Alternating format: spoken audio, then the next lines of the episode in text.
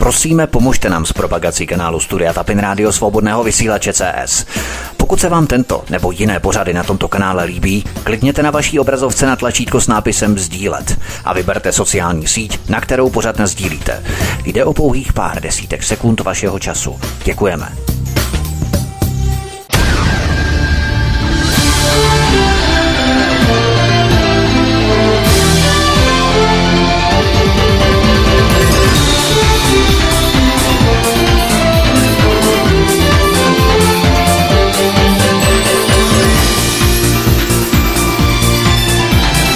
Příjemný, krásný, dobrý večer, dámy a pánové, milí posluchači od mikrofonu svobodného vysílače nebo na kanále Odyssey vás zdraví vítek. Vítám vás při poslechu dnešního pořadu, kterého vítám publicistku Míšu Julišovou. Míšo, vítej, hezký večer, ahoj. Mhm, ahoj, zdravím všechny posluchače. A také blogerku, nakladatelku Evu Hrindovou. Evi, vítej, ahoj. Dobrý večer všem, po dlouhé době jsem ráda, že se zase slyšíme. My jsme říkali, že najdeme, protože my jsme se časově neschodli v prosinci, takže jsme jeden měsíc vynechali, ale už tento rok najdeme podle eh, standardního srdečního tepu a tlaku, který bude eh, standardní, tak jako bývá vždycky. Takže navzdory těm všem nemocem, které kolují tady v České republice, zápaly plic a různé další vysoké teploty, horečky, problémy s hlasivkami a tak dále, co vím od svých známých. Já jsem tady zůstávám zdravý, naštěstí tedy, ale Míša, viď? Míšo, ty jsi měla nějaké trošku zdravotní komplikace, ale už jsi v pořádku. Jo, to už je v pořádku, už je to dobrý. Tak já jsem tam, já měl obé v zaměstnání, takže tam, kdybych nějakou výrozu nechytila, dejme dvakrát za rok, tak to by byl zázrak. Jasně, takže právě proto jsme vynechali i prosinec, protože jsme se časově neschodli. Byly tam i další faktory, které tomu nahrávaly, ale my tento rok najdeme už na standardní režim tak zhruba každý měsíc, takže nás budete mít jako na talíři, jako na stříbrném podnose právě každý měsíc. Míše Olišová, eh, posluchači jsou eh, zvyklí od nás, že pořady začínáme obvykle informativní částí, ze které pak lehce přecházíme do části úvah a různých pohledů, i když i tím protkáváme tu první informativní část. Každopádně dnes, když jsme v novém roce, učiníme tak trochu výjimku a začneme takovým eh, lehkým zamyšlením už rovnou na začátku. Zamyslíme se tak trochu výhledově nad současnou dobou a situací. Česká, ale i většina ostatních vlád jsou extraktem a čirým destilátem stělesněného zla. To ale vyvolává protireakci u vědomé části obyvatel, které se stále více probouzí a získává na síle. Myslíš, Míšo, že tento rok to bude kulminovat, nastane jakási rovnováha v definici toho zla, odkud to zlo přichází a kdo to zlo vlastně představuje, reprezentuje, že to bude jakýsi rok rovnováhy, Míšo? Mhm, díky za slovo. Tak každý tlak vyvolává protitlak. Pravdou je, že ten tlak z hůry na společnost sílí. Sílí docela hodně rychle.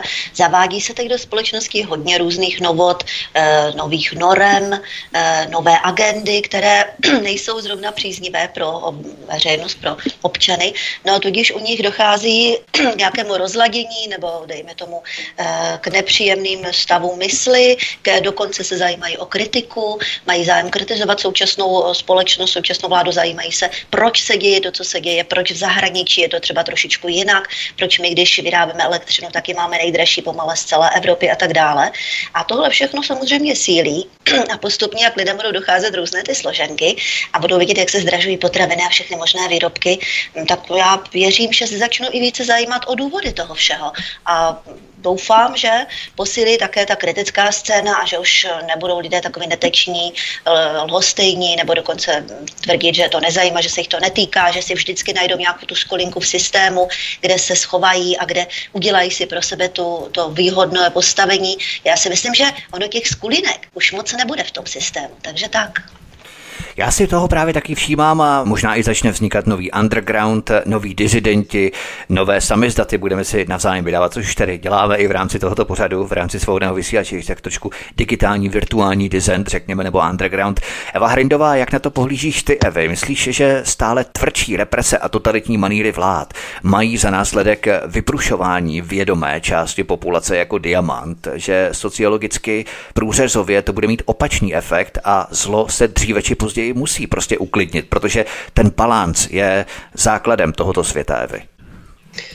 Já si nejsem úplně jistá, jestli eh, ten tlak eh, vyvolá tak silný protitlak, takový, jak si ho představujeme my. Já si všímám i toho, že tady roste a zvětšuje se skupina lidí, která zcela ignoruje, co se okolo nich děje a snaží se žít jaksi podle svého přizpůsobuje se, ale přizpůsobuje se jenom jaksi Eh, eh, v rámci toho, aby se nepodvolili, jestli mi rozumíte. To znamená, když teďka eh, nedávno vyšlo nařízení, že se musí izolovat slepice kvůli ptačí chřipce hmm. a týkalo se to i domácích chovatelů, tak drtivá většina lidí to zaprvé vůbec ani nezaznamenala. To znamená, žádné opatření neudělala z těch drobných chovatelů. A ti, kteří to zaznamenali, tak nad tím akorát tak mávli rukou. Samozřejmě, že ten systém eh, potom se realizuje u těch velkých a vybíjí se ty, ty, ty, ty stáda těch slepic, nebo jak to nazvat.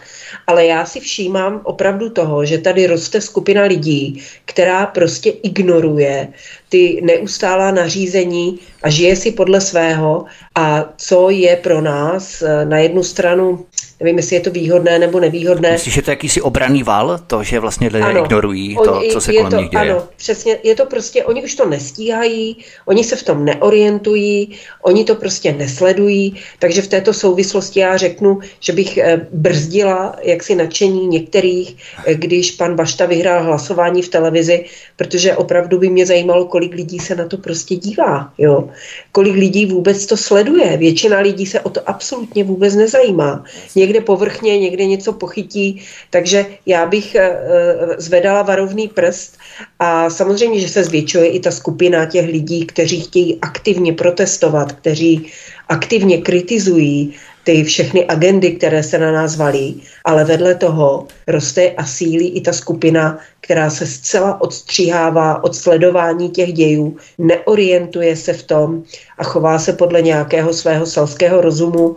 Eh, takže uvidíme, uvidíme eh, vlastně první výsledek nebo první eh, čísla, která nám dají jasnou zprávu, jak to s těma skupinama je, vlastně budeme mít po prezidentských volbách, protože tam uvidíme, kolik lidí vůbec přijde k volbám, kolik lidí koho bude reálně volit a podle toho si budeme moct udělat obrázek o tom, jak která skupina je silná a velká. Míše Julišová, my se samozřejmě k dílčím tématům ještě dostaneme, včetně samozřejmě prezidentských voleb, protože ty definují náš celý pořád i v rámci headlineu nadpisu, který jsme zvolili pro tento program v rámci těch prezidentských voleb, ale máš také takový pocit, že se spousta věcí ve společnosti začíná měnit. Nejen určitá, řekněme, zaběhaná paradigmata nebo zažité stereotypy, postuláty, na které jsme byli zvyklí dřív, ale mění se prostředí, informační zdroje se mění, lidské myšlení a chápání se mění. Většina lidí sice není probuzená, zdaleka ne, ale stále více z nich k tomu má, když nic jiného, tak významně nakročeno, Míšo. Mají významně nakročeno právě protože se jim postupně zhoršují ty životní podmínky, ta životní úroveň. Jo? Tak ono to ty lidi trošku jako donutí se zamyslet, ano, kritizují, ale mám obavu, že nejsou schopni, souhlasím s Evou, nejsou schopni kritizovat adresně a tak nějak komplexně. Mm. Oni vnímají jednotlivé fragmenty a to se zaměří na ten fragment, který momentálně nějakým způsobem eh, ohrožuje eh, právě ten jejich život. Jo? A tomu se teda věnují a kritizují v rámci jakési takové bubliny nebo takového krátkého spíš vnímání eh, těch souvislostí a nevnímají, že to je vlastně celá jako systémová záležitost, že to jsou takové agendy, jak jsme zvyklí tady říkat, ano, ano. nebo konstrukty, nebo prostě určité, určitá zájmová lobby instalují do společnosti ta témata a celkově ty nové normy a nové společenské chování a nové názory a teďka to sugerují přes tu propagandu těm lidem, aby to přejímali a oni vlastně vytvářejí tu novou společnost. Eh, daří se to, daří se to, protože ta propaganda je intenzivní, je dlouhodobá, je všude přítomná, je ve všem. Je v těch klipech, filmech, eh, v reklamách, eh, v diskusích, ve všech institucích je, je nesená směrem dolů a tak dále. Ty instituce jsou loajální samozřejmě k systému, že?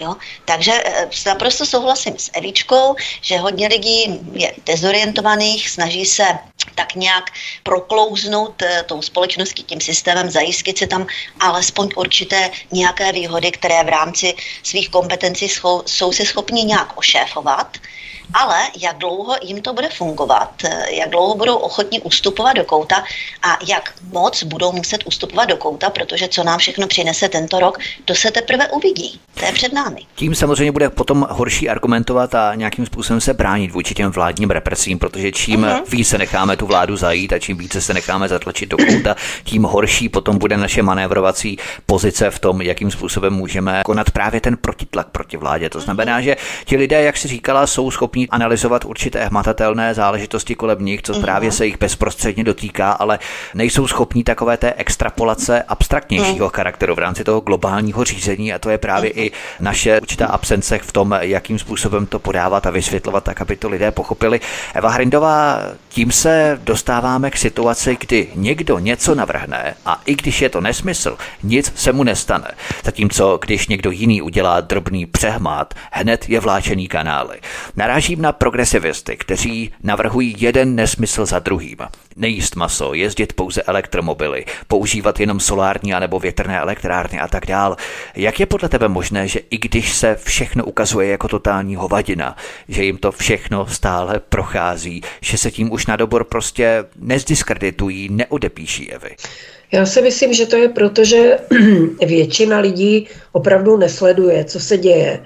A já, když třeba se dostanu do diskuze s někým, kdo nesleduje dění, ne, nezajímá se, pardon, nezajímá se o, mm, o, o světové a evropské dění a řeknu mu třeba, že, eh, že někdo v Evropské komisi navrhuje, aby se zrušily eh, auta eh, se spalovacím motorem, tak mě to ty lidi prostě nevěří. Oni mi nevěří, že někdo je tak blbej, že s, něč, s nějakou takovou hovadinou, jakože já jsem se tady měla diskuzi s rodinným příslušníkem, který stojí na opačné straně barikády, lidově řečeno.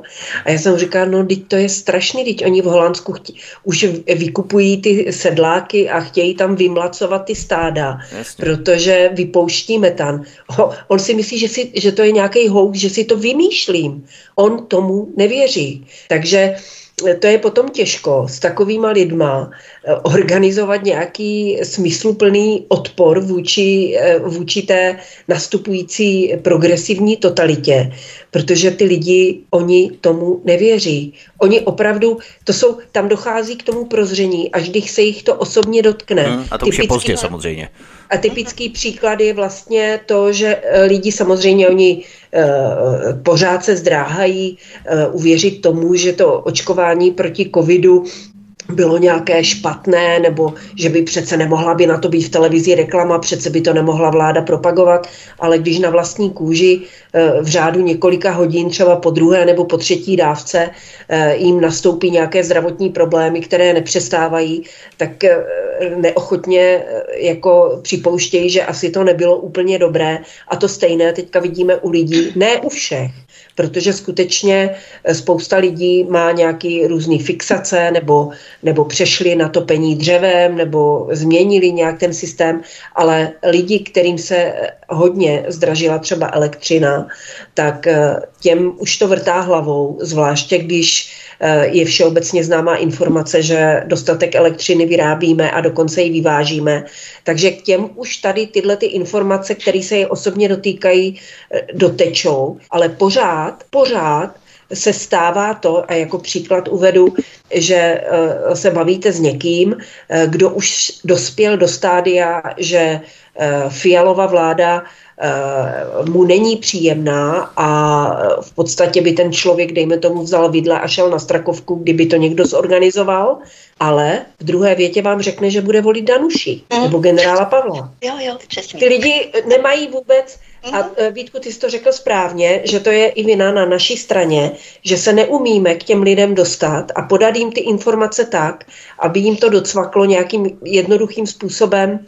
Uh, jsme na ně příliš složití, příliš je to pro ně komplikované, jo, takže bude to zajímavý rok z tohoto pohledu, jak se to všechno přeskládá. No. Možná by právě bylo dobré vypracovat nějaké jednoduché desatero nebo základní body, hmm. které by vysvětlovaly hmm. tyto skutečnosti, protože ono je přece jenom velmi únavné to všechno opakovat stále dokola. Ano, právě ano. lidé, kteří jsou už zaběhaní v těch záležitostech, tak samozřejmě už eh, si myslí, že ti ostatní to chápou uh-huh. tak a je to taková určitá bublina. Samozřejmě je to samozřejmě i naše eh, chyba. Míša Julišová, myslíš, že i ve světle toho, o čem jsme se bavili na začátku a co zmínila teď vlastně i Eva, že musíme systematicky pracovat nejen v odhalování těchto lživých konceptů a agent, ale hlavně přivádět k rozumu každého jednoho člověka z té jejich fanatické komunity zaslepených a pomatených jedinců, protože mm. oni nemají morálku na přiznání chyb a mají nulovou zpětnou vazbu.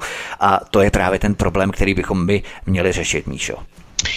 Eh, takoví ti kovaní liptargi, jak jim říkáme, oni jsou konsenzualisté. Ano? Oni za každou cenu vždy budou hájit, podporovat, prosazovat konsenzus. To znamená politickou linii, tu oficiální, která je tady z hůry přes propagandu mezi lid šířena. Ano, to je jakýsi politický, ekonomický konsenzus. Eh, tady těm leptardům mám obavu, že jim na pravdě zase tolik nezáleží. Oni nejsou hledači práv, hledači faktů, hledači skutečné reality a skutečných eh, dějů, které se kolem nich odehrávají. Pro ně na prvním místě je důležité ten společný politický konsenzus, který šíří ta propaganda. A ten oni budou prosazovat. To je naprosto základní si toto uvědomit. Jo? Nehledejme tam nic jiného, nějakou, a to pozor, to jsou lidi s titulama. Jo? To nejde o to, že by byli nějak hloupí. Oni jsou prostě svým, svým uh, lidským založením konsenzualisté. Ano? A pak to máme druhou skupinu, to jsme my, a my jsme něco jako veritisté, my jsme takový ti šťouralé. Nás ten konsenzus neuspokojuje, protože vidíme, ta je chyba, to je špatně, tam je špatná informace a že ten výsledný koncenzus není založený na pravdě. Tudíž se snažíme ta jednotlivá témata rozkrývat, dohledávat fakta, dohledávat informace a tím jim ten koncenzus nabouráváme. My jsme pro ně ohromní nepřátelé. Ohromní. My jsme, my jsme, my jsme jejich úhlavní nepřátelé. Ani ne tak Putin nebo někdo jiný, ale my. A možná právě to by bylo dobré analogicky připodobnit k těm sběračům v propobytně pospolné společnosti. Době broncové, kdy v podstatě tlupa nebo stát stádo umožňovalo přežití většiny právě proto, že se mohli bránit proti eh, jiným tlupám a případně mamutům nebo dalším ohrožením. To znamená, že ta stádovitost, koncenzualismus byl vlastně zárukou přežití. Zatímco eh, dnes už to není záruka mhm. přežití. Dnes můžeme v podstatě jet po vlastní linii, ne se atomizovat, ale nějakým způsobem tu stádovitost nabourávat právě, když eh, vidíme, že je špatná. A to je právě ano. to důležité. Jo? Já ještě podotku, poslední věc. On koncenzus jako takový není špatný je špatné, když se značně vychýlí od té reality, která a se odehrává. Ono není nekonečné množství reality, jo? prostě se odehrávají nějaké děje a ty mají nějaký dopad. To znamená, to je ta realita. A pokud ten koncenzus se značně odchýlí, to je tam obsaženo hodně lží a manipulací a předvářek, a ti koncenzualisté k němu jsou přimkrutí, jo? tak vedou tu společnost prostě někam dopryč a to je špatně. To se nyní odehrává. Eva Hrindová, není takové systematické odfanatizování z progresivního rauše, ale únavné, protože je jasné, že oni mají sklon vždycky podlehnout sugerované propagandě a agendám. Prostě mají takové mentální nastavení, nechávat se hypnotizovat. Takže když nějakého fanatika horko těžko přesvědčí, že ne, vakcíny opravdu nejsou svoboda, tak přijde Ukrajina a jede to všechno na novo. To znamená, je dobré s takovými to fanatiky ztrácet čas nebo je nechat, aby si na to přicházeli sami, protože takové individuální přesvědčování vyčerpává a nezbývá nám potom čas na jakési vlastní sebevzdělávání. A jak jsem říkal, ti lidé jsou prostě mentálně nastavení a Míše to tady správně vytipovala, že vlastně oni mají tu mentalitu předpokladů k tomu konsenzualismu a to je právě to, s tím budeme bojovat jako s větrnými mlýny, Evy. No tak samozřejmě je to velmi únavné, je to velmi frustrující. Já se přiznám, že jsem na přelomu roku podlehla tady takové depresi, frustraci z toho, a teď to řeknu úplně natvrdo, z toho, jak jsou lidé hloupí, jak ani nemají uh, touhu tu pravdu poznat, jak jim stačí uh, plout po nějakých povrchních uh, vlnách marketingových, jo. Takže je to velmi frustrující a je velmi těžké tady v té situaci setrvat na těch svých pozicích a a, a, a chovat se tak, aby to neprosakovalo ten pesimismus eh, do těch informací, které člověk posílá dál. Ale nakonec, nakonec jsem dospěla k názoru, že jako z fanatiky fakt nemá cenu. Já, já jich mám hodně právě na Twitteru, já na ně vůbec nereaguju. Je to pro mě jenom informace, kam až daleko ty lidi v tom svém fanatismu jsou ochotní zajít. Když je někdo hodně vulgární, tak ho blokuju, ale jinak to tam nechávám právě proto, abych měla jakousi zpětnou vazbu, aby ji viděla. Ale e, člověk asi nesmí ustrnout a musí pilovat e, a pracovat na tom, jak se dobrat opravdu k jádru té informace nebo k jádru toho sdělení, které má šanci se dotknout lidí, kteří váhají.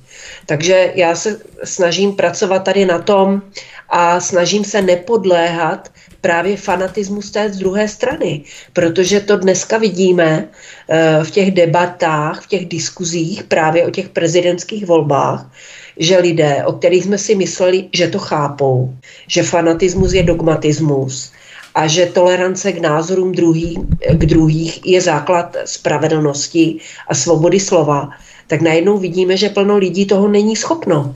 A jsou to lidé, o kterých jsme si mysleli, že stojí s náma na stejné straně. Takže je potřeba vracet se zpátky k sobě a pilovat tady tu schopnost diskutovat s nadhledem, eh, schopnost formulovat myšlenku, formulovat ji tak, aby zasáhla druhého člověka a eh, nic jiného asi v současné době moc nemůžeme dělat. No. Ty jsi řekla, že si podlehla částečně takové určité depresi, pesimismu z té aktuální situace, ale v kontrastu s tím, protože ty si taky část prosince strávila v Polsku, i to tě neosvěžilo nebo neposkytlo ti určitou formu osvěžení právě proto, aby si mohla porovnat ty situace v Polsku a v Česku, jaké to jsou, aby ti dodali jakousi sílu, protože se to dá dělat i způsobem trošku lepším než právě v České republice. No, eh, já jsem tam strávila tady jenom tři dny, jenom víkend. Aha. A takže to nebylo na moc dlouho, ale i tak člověk získá nějaký náhled eh, a nějaké srovnání. Eh, jako tam ta propaganda nejede na takovou, eh, na takovou velkou rychlost jako u nás a když jdete po ulicích, tak nepotkáte nikoho s ukrajinskou vlaječkou nebo placíčkou nebo, nebo něco takového. Ani tam nikde ty ukrajinské vlajky nevlajou ale pak, pak vlastně se podíváte, jak se v konečném důsledku chová polská vláda a zase vás to, zase vás to srazí, protože Poláci jsou jedni z největších válečných štváčů vůči, vůči eh, Rusku v tom ukrajinsko-ruském konfliktu. Takže to si, to si člověk jako úplně nevybere a možná, eh, možná o to víc. A hlavně, když tam jdete, eh, takové drobné věci, jako že si jdete koupit do drogérie eh, deodorant nebo, nebo chcete koupit nějaký dárek vnoučatům a chodíte i po těch obchodech a vidíte, že ty ceny jsou opravdu třetí, eh, o dvě třetiny skoro někdy v restauracích jsou ceny výrazně nižší, tak to, to, vás zase, to vás zase dostane do situace, že si říkáte, že my jsme na tom fakt nejhůř v té Evropě.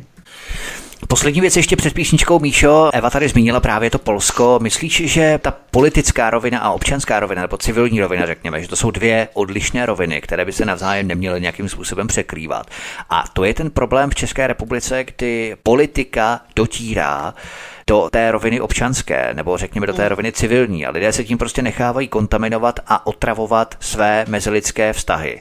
A právě to přispívá k určitému pesimismu eh, hmm. široké části obyvatel, že to je právě ten důvod, že lidé si příliš nechávají vniknout politiku do toho svého vnitřního kruhu rodiny a přátel. No to je právě pro tento systém symbolické, že ta politika převálcovala všechno. Když se podívejme, sport, kulturní frontu, uh, ano, občanskou společnost, celou tu politickou linii samozřejmě, zahraniční politiku, domácí politiku, ve všem je obsažená uh, prosystémová politika. Jo? To je ta jednotná politická linie, která vlastně je ražená nejen celou Evropskou unii, ale v podstatě v celé západní civilizaci je plus minus podobná. Ano? Takže toto ano, převálcovalo to, uh, rozvrátilo veškeré kořeny tady v těch oblastech, které jsem zmínila a nastolilo tam ty nové kořeny, nové počátky, nové normy, eh, nové mm, obrazy, eh, novo, nové pojetí jejich reality. Ano? A to se snaží těm lidem ve všech těch oblastech sugerovat a vytvořit vlastně takový nový rámec pro ně. Jo? To je ten nový systém, mm, jak o tom hovoříme, nový totalitní systém, který bude obsažen ve všech oblastech. To je pro totalitní systémy společné. Oni ovládnou všechny oblasti v té společnosti. Tak a kdo to kritizuje, tak ten vlastně je tou překážkou, která brání ve vytvoření toho systémového ráje. Takže systém není totalitní jako takový, ale právě ti lidé, kteří kritizují systém, jsou překážkou k nastolení toho konečného ráje systému, který se k tomu snaží ostatní přesvědčit. Publicistka Míša Julišová a blogerka nakladatelka Eva Hrindová jsou našimi hosty u nás na svobodném vysílači anebo na kanále Odyssey od mikrofonu vás zdraví. Vítek, písnička je před námi a po ní pokračujeme dál v našem povídání. Hezký večer, zůstaňte s námi. Yeah, yeah.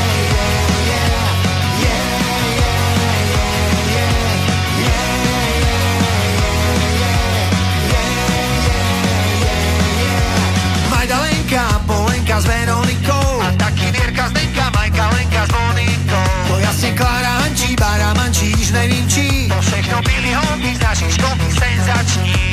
Yeah,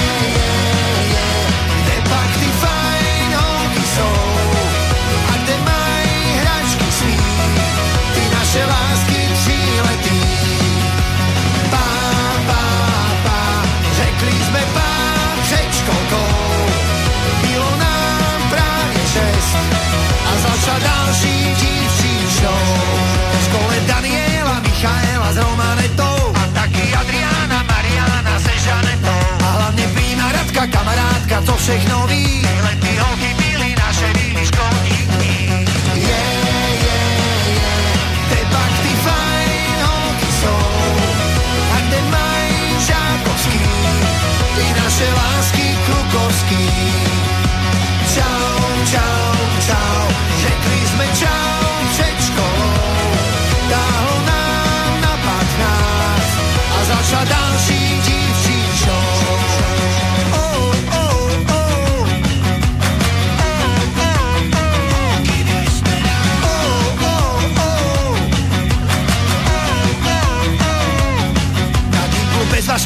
Třída Klárka, táně jak sen A taky sen zajenka v podkolenkách veselá je a všechny sexy tričku, postavičku měli ham ham. To prostě prýma štace, inspirace k maturám.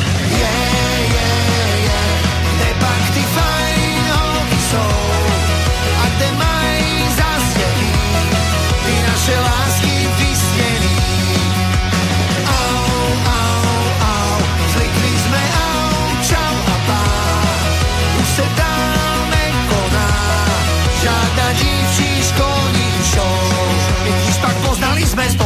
spoustu dalších dívek a jmen. Lásky, žádný sen. Rytmu diska z dálky zblízka i v náručí. Přesto jsou stejně holky z naší školky nejhezčí. Nejhezčí. Kde pak ty fajn holky jsou? A kde mají cukry svý? Ty naše lásky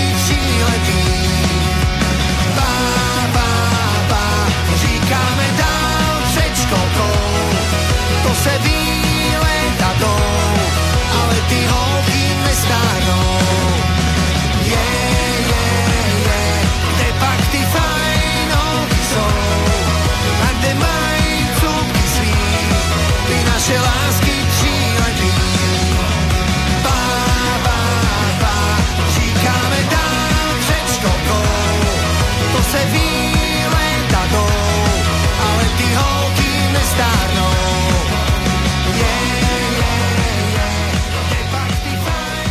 negro. Mikrofonu svobodného vysílače nebo na kanále Odisí vás zdraví Vítek. Vítejte při poslechu našeho pořadu, ve kterém zdravíme i publicistku Míšu Julišovou a blogerku, nakladatelku Evu Hrindovou, které tady s námi zůstávají dál v našem povídání.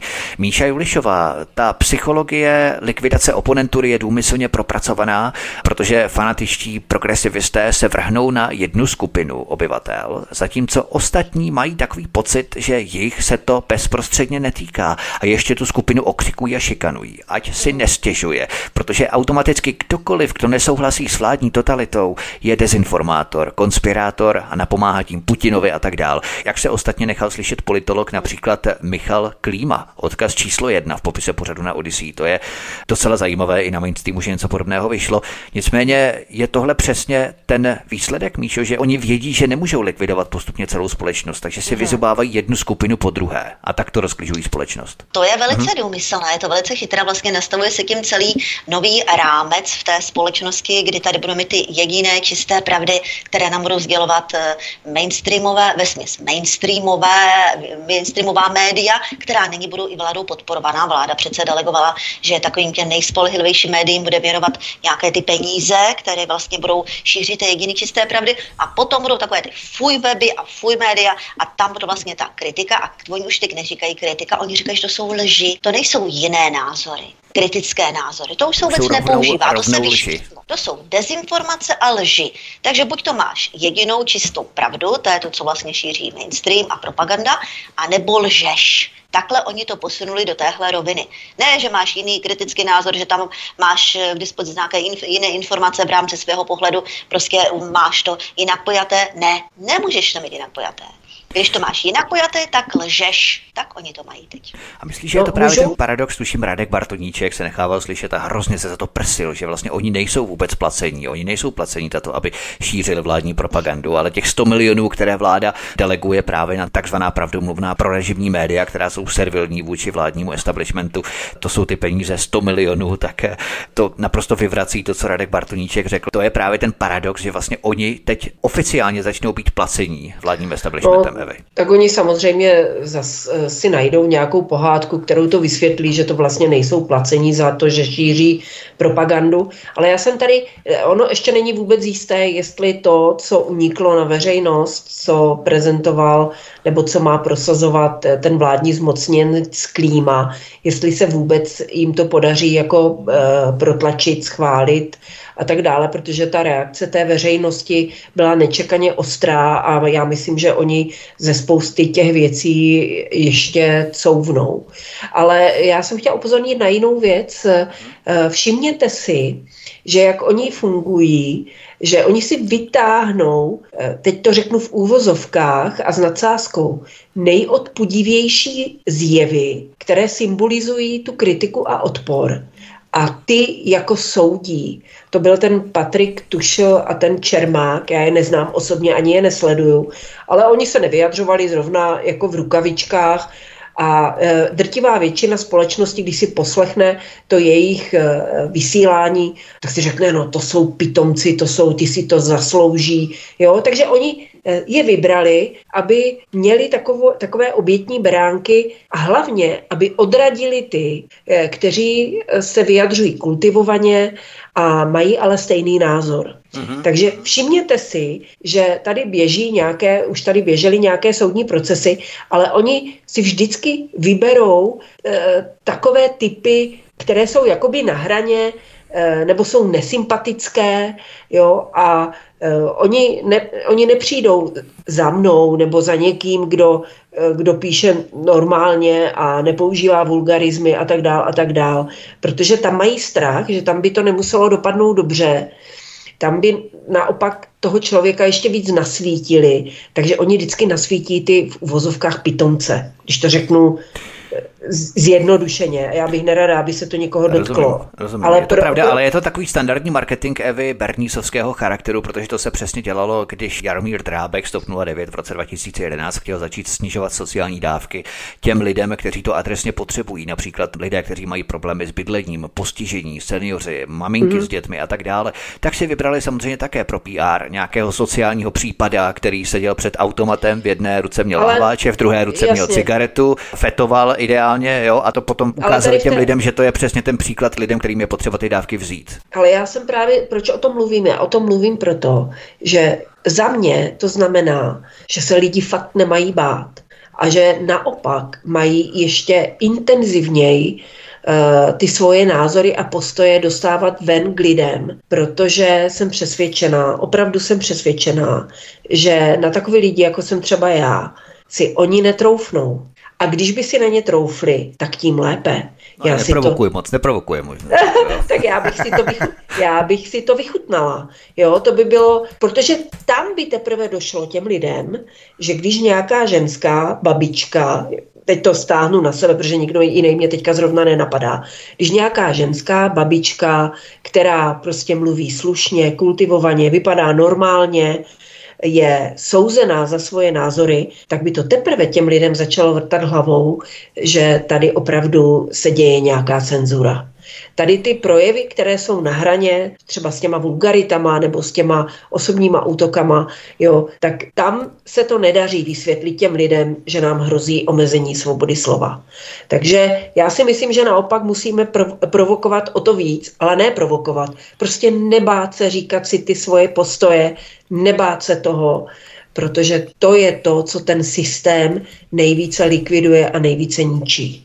To jsme právě viděli třeba v rámci případu na Slovensku, kde podpůrce strany, která inklinovala spíše k pravicovému smýšlení, oni tady říkají, nazývají to extrémní pravice, tak postřílel několik homosexuálů v tom homosexuálním paru Tepláreň, tuším se to jmenovalo.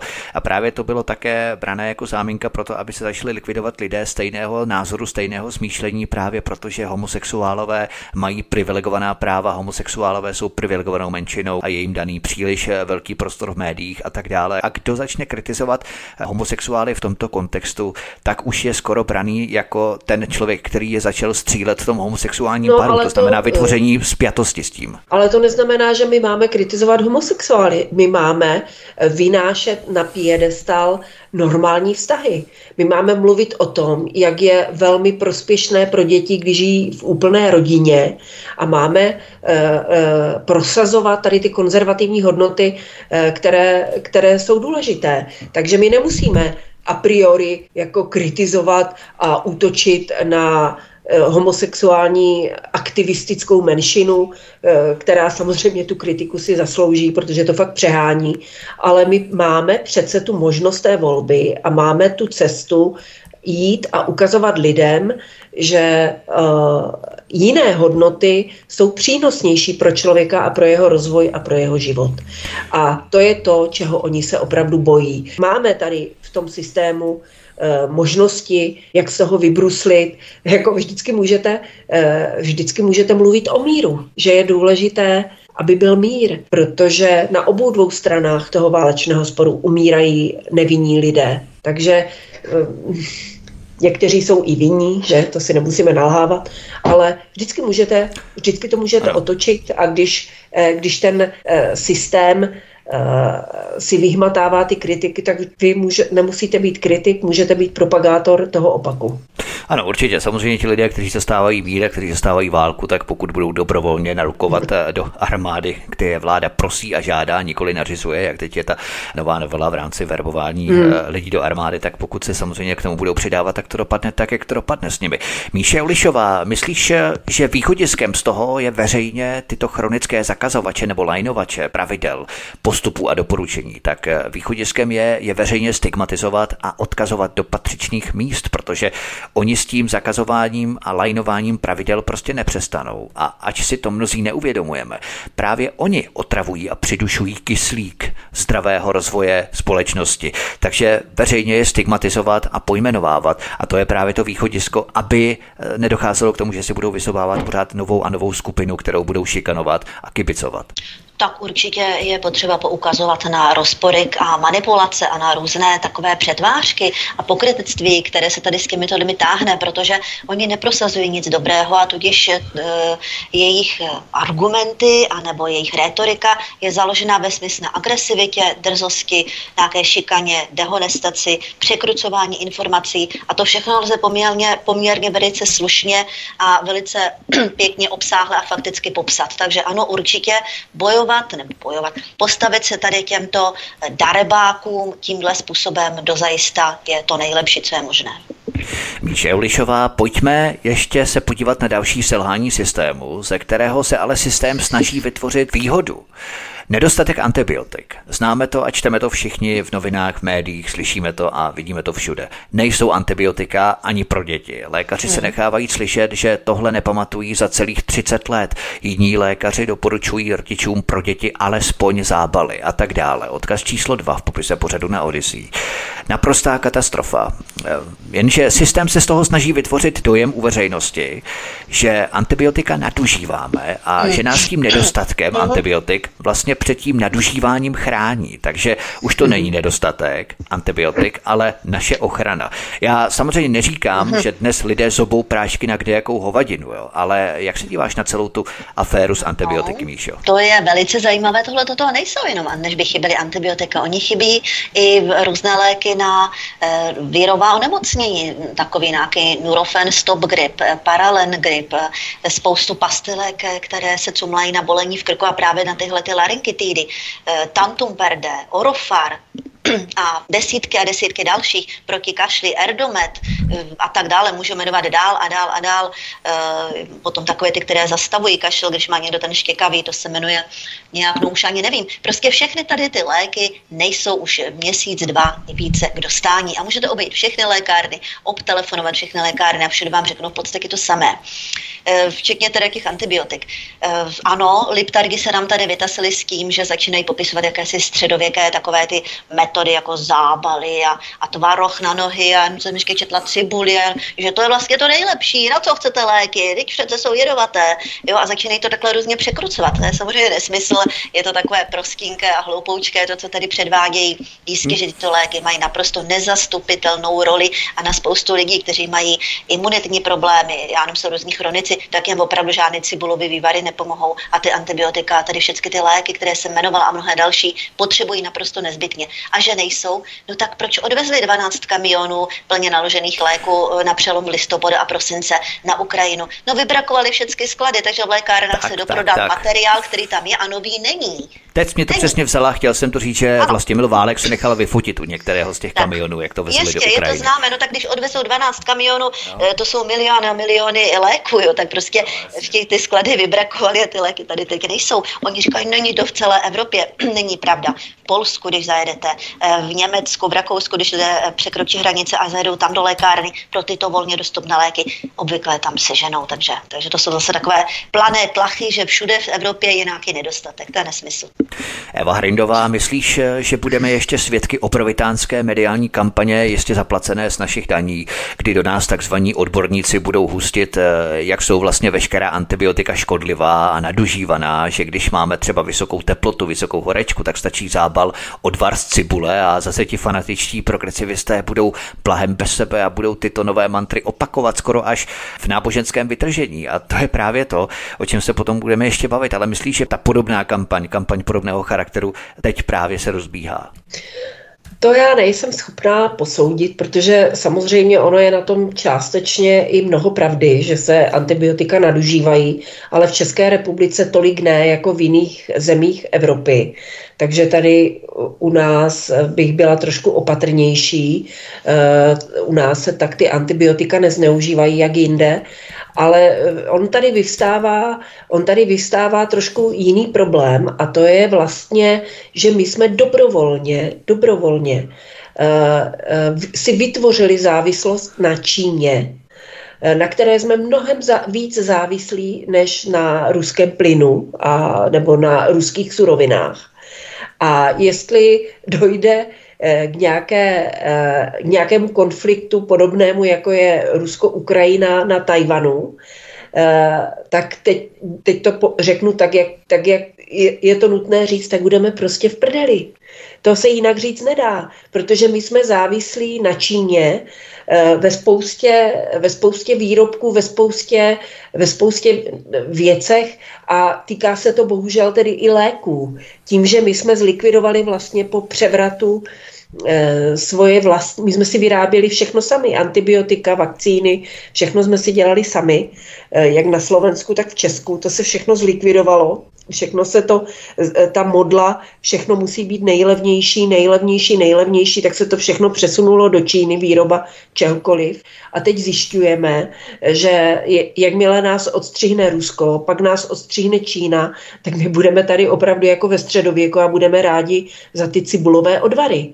Takže já jsem už v létě, když jsem byla v Příčovech, tak jsem součástí toho mého příspěvku bylo, aby se lidi na tu situaci začali připravovat, protože Eh, ty současné vlády, jak evropské, tak ta naše, která jim pochlebuje eh, pomalu nejvíc celé Evropy, eh, nic proti tomu, abychom se stali soběstační aspoň těch základních věcech, nic proti tomu nedělá. Tak my tady máme drahé potraviny, nedostatek potravin a my si tady vymlátíme půl chovu slepic, aby jsme neměli ještě ani vejce.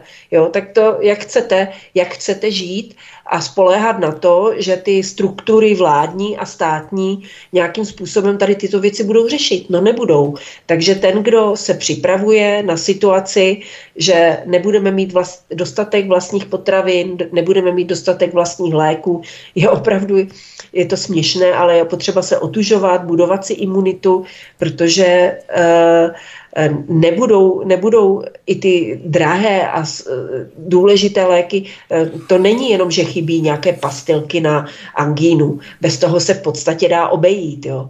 Ale lékaři hlásí, že jim chybí důležité léky přímo v nemocnicích. Takže chybí jim suroviny na výrobu těch léků, které si, které si dělají ve vlastních lékárnách. Takže ten problém je mnohem hlubší, je mnohem vážnější, souvisí to s naší závislostí na, eh, na Číně. A opravdu se musíme na to začít připravovat, protože vzdělanost a povědomost obyvatel o tomto problému je minimální, tak nemůžeme ani čekat, že svým politickým rozhodováním a chováním přispějí k tomu, že by se ta situace v budoucnu eh, mohla začít měnit. Bude to ještě horší. Míša Julišová, nedochází tím vlastně k takovému paradoxu, kdy nám kritikům očkování proti covidu spílali, jací jsme šarlatáni, když chceme léčit vitamínem D a zinkem a posilováním imunity a zdraví organismu a tak dále. A teď najednou, když se to hodí, tak už ne Big Pharma, už ne prášky od farmaceutů, na vysoké horečky od cibule a tak dále, tak teď je to najednou v kurzu. Je to takový paradox, Míšo. No je to paradox, ale to jsou zase ti samí koncenzualisté, kteří budou hájit konsenzus, ať začne být mnohdy protichůdný. Jo? Oni nepřemýšlí, nezajímají ta fakta, ty informace, ty souvislosti, která Eva, které Eva výborně popsala. To je nezajímá. Prostě teď je tady konsenzus ten, že léky nejsou, pravděpodobně se teda dovezli do Ukrajiny, ale to je jedno, to je nezajímá. A tak musí hájit konsenzus, který toto bude posilovat, že to je vlastně dobře. A proto oni hájí tady různé ty metody našich babiček a prababiček a různých, já nevím, léčitelů a tak dále. Jo? To není proto, že by je oni tak milovali. Oni tím vlastně eh, snaží se posílit tady ten proukrajinský koncenzus. Ono to s tím totiž souvisí tady tohle. Ten ukrajinismus, ukrajinismus tady s tím nedostatkem léku, pokud je tam takhle odvezli, jakože odvezli. Jo? A léky nemůžeme přece všechny hodit do jedné eh, škatulky nebo do jednoho pytle. To je nesmysl. Jestli nějaké očkování je experimentálně neproskoušené a potenciálně nebezpečné, tak to je úplně něco jiného, jako tady, já nevím, 80 let známý penicilín nebo jiná antibiotika, které už jsou dávno osvědčená a vědí se, jak působí, jaké mají negativní reakce a na co se užívají. Jo, ale oni samozřejmě tady těchto užiteční idioti nebo liptargi, koncenzualisté, to je jedno, jak je nazveme, tak ti budou dodržovat všechno to, co jim ta propaganda bude hustit. Proto se chovají, jak se chovají. Nepřemýšlí.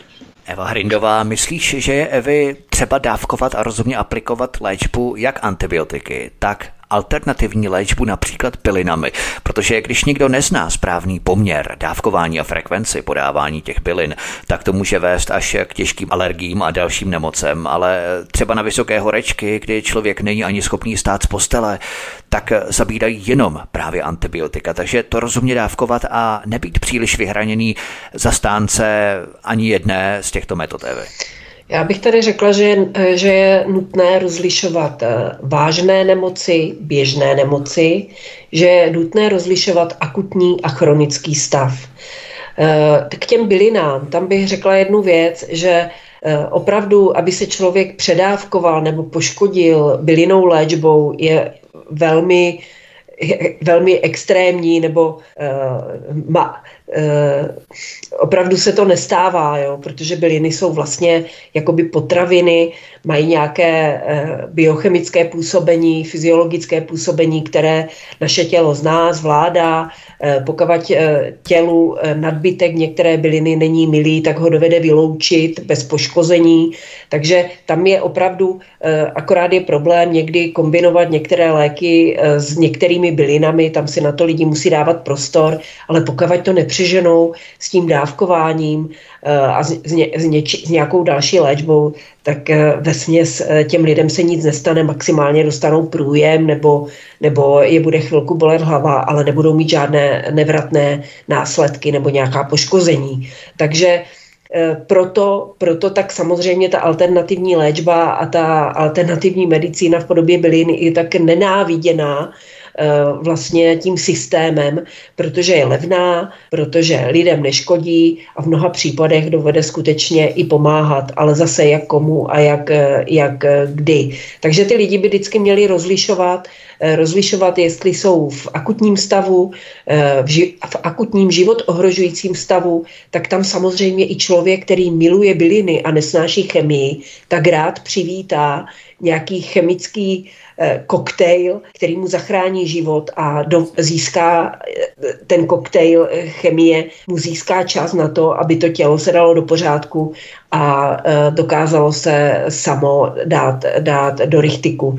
Takže jak se říká, i s bylinama, i s alternativou, i se zdravým životním stylem, člověk musí fungovat jaksi s mírou a v kontextu toho, čem žijeme a jak fungujeme, ale jak říkám, naučit se na běžné nemoci, na normální nachlazení, na lehčí chřipky, eh, eh, naučit se používat tady ty přírodní prostředky, není nic proti ničemu, eh, šetří to tělo, pomáhá to tělu a člověk se zbaví té závislosti na tom farmaceutickém průmyslu. Notabene, když hrozí, že ty výpadky těch léků budou stále častěji a nebude to jednoduché zvládnout. To samozřejmě platí pro alternativní léčbu, ale i třeba pro alternativní média, kterých se také nemůžete ano, předávkovat, ano, takže můžete tak. poslouchat svobodný vysílač a nepředávkujete se také, takže to vám určitě hrozí, milí posluchači. Míša Julišová ještě, abychom to tedy schrnuli, Antibiotika nejsou, léky na kašel nejsou, léky pro kardiaky a alergiky mají také velké výpadky, lékaři nejsou, tak eh, čeho máme dostatek? Můžeme předpažit a vykřikovat sláva Ukrajině. Myslíš, no. že když to budeme vykřikovat dost často, takže nás to z té horečky nebo alergie vyléčí, Míšo? No vláda a její stoupenci, protagonisté se e, zřejmě domnívají, že ano. Protože zatím, e, co tak sleduju v poslední době, tak e, provozují především tady tohleto, to, co jsi popisoval jako poslední. No. Různí ti angažovaní aktivisté a další lidi, kteří plně a oddaně důvěřují této politické linii, ať se už zjevně ukazuje, že není nějak dobrá ani prospěšná nejenom pro naši zemi, ale pro celou západní civilizaci, taky se domnívají, že když budou stále dokola opakovat tady ty stejné nesmysly, bude vnucovat lidem, budou šikanovat a teď už i represemi postihovat ty kritiky, takže tím docílí, že nakonec všechno dobře dopadne a bude ten ráj na zemi. Vypadá to, že tohle toto se skutečně domnívají. My se jak k tomu ráji pořád nemůžeme dostat, protože máme 33 let blaha demokracie a pořád ten ráj jak si není nastolený a spíš ta situace se zhoršuje, než aby se zlepšovala, takže nevím, či je to vina. Ale to možná probereme po písničce, budeme se věnovat dalším tématům, jako jsou třeba prezidentské volby, ale i rekordní zisky Česu tento rok, respektive rok minulý 2022, i když elektřina se stále raketově zdražuje. Publicistka Míša Julišová, blogerka nakladatelka Eva Hrindová jsou hosty u nás na svobodném vysílači nebo na kanále Odyssey, ze které kterého vás zdraví Vítek, písnička je před námi a po ní pokračujeme. Hezký večer.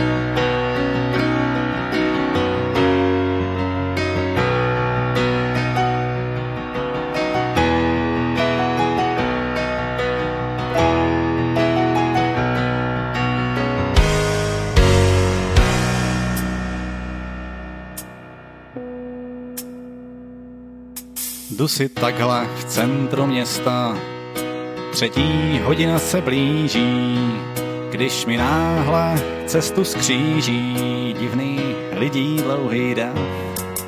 Kluci holky v barvách duhy, mladí zelení i rudí, nesou transparent, co tvrdí, že jsou hrdí jako pán. I když slunce zašlo za mrák, bylo u nich těsné teplo, že to se mnou málem seklo, kdyby náhle nezařval jeden chlapec oděn v latex, že má s kým chce právo na sex. Tak jsem kopnul pivo na ex a tu svou jim zaspíval. Liberty Guns, Bible Trump, znamená-li LGBT, pak je vážně div se světa, pak je vážně v lásce má. Liberty Guns, Bílem Trump, když to právě takhle čtete, pak je vážně LGBT, pak je vážně hrozně fajn.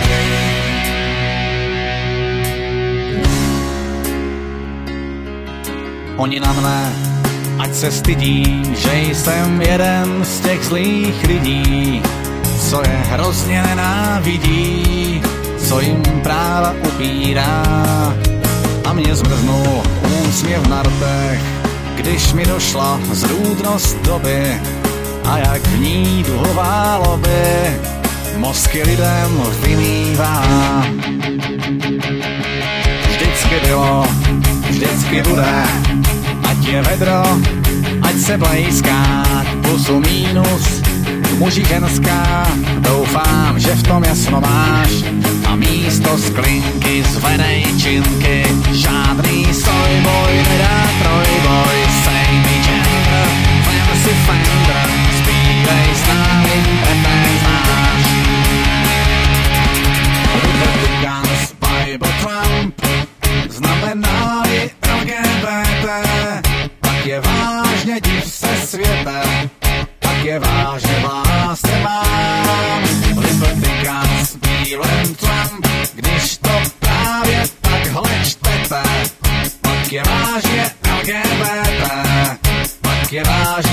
vážně hrozně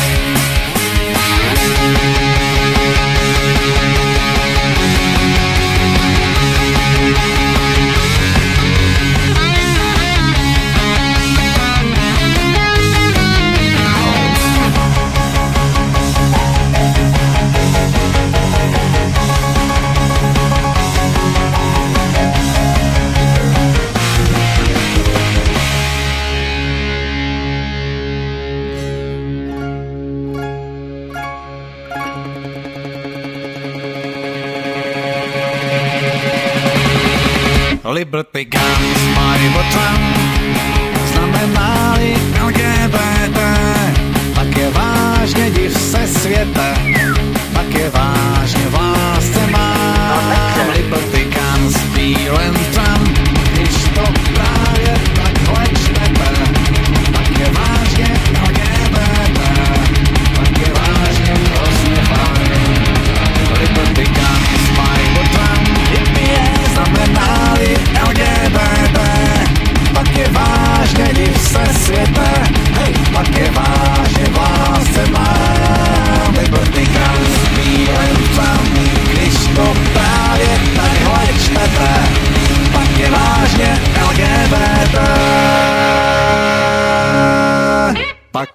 vážně hrozně fajn.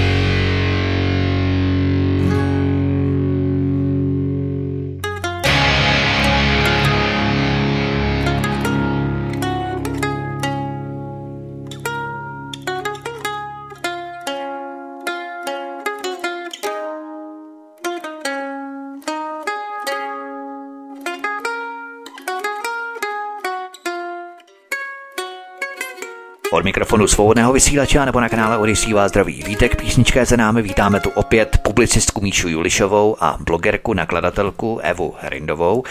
Eva Hrindová, pojďme na další téma. Na sklonku minulého roku jsme se dozvěděli, že ČES má rekordní zisky, ale přesto bude raketově v tomto roce zdražovat elektřinu v průměru až o 70%. Tato informace v mass médiích bohužel nerezonuje, možná i záměrně zapadá. Uvědomují si podle tebe lidé, a já to slovo nemám rád, protože se taky nadužívá, ale v tomto případě je to přiléhavý termín, jakou vlastně zradu na nás vládní gauneři páchají, když ještě doma z médií vystrkují obdivují své ekonomy, kteří tohle zdražování vysvětlují jakýmsi volným trhem a tak dále. To je opravdu na profackování a sražení ze schodů, Evy? No tak eh, samozřejmě v dnešní době uh, uh, vyslovit slovo volný trh je skoro zločin, protože tady žádný volný trh není ani ve snu a už dlouho tady volný trh není. Protože on volný trh samozřejmě nějaké samoregulační schopnosti má a je vlastně nejspravedlivějším nástrojem, ale my volný trh nemáme. Dlouho, ani jsme ho nikdy neměli, možná chvilku v 90. letech, Eh, tady žijeme v přeregulované, centrálně řízené společnosti, kde o volném trhu nemůžeme ani mluvit. A samozřejmě to, co se děje v Česu, jenom ukazuje na to, jak eh, tady máme spoustu takovou, takovou až malou armádu různých spekulantů, kteří dovedou tady z toho regulovaného trhu těžit Eh, nad rámec toho, co by se jim podařilo získat, kdyby tady skutečně ten volný trh byl. Naší jedinou nadějí nebo šancí je, že jak jsem já pochopila, protože jsem si dala tu práci a poslechla jsem si nějaký rozhovor Jany Bobošíkové s Andrejem Babišem, Eh, který je tedy představitelem hnutí ANO, což je nejsilnější opoziční hnutí u nás v České republice.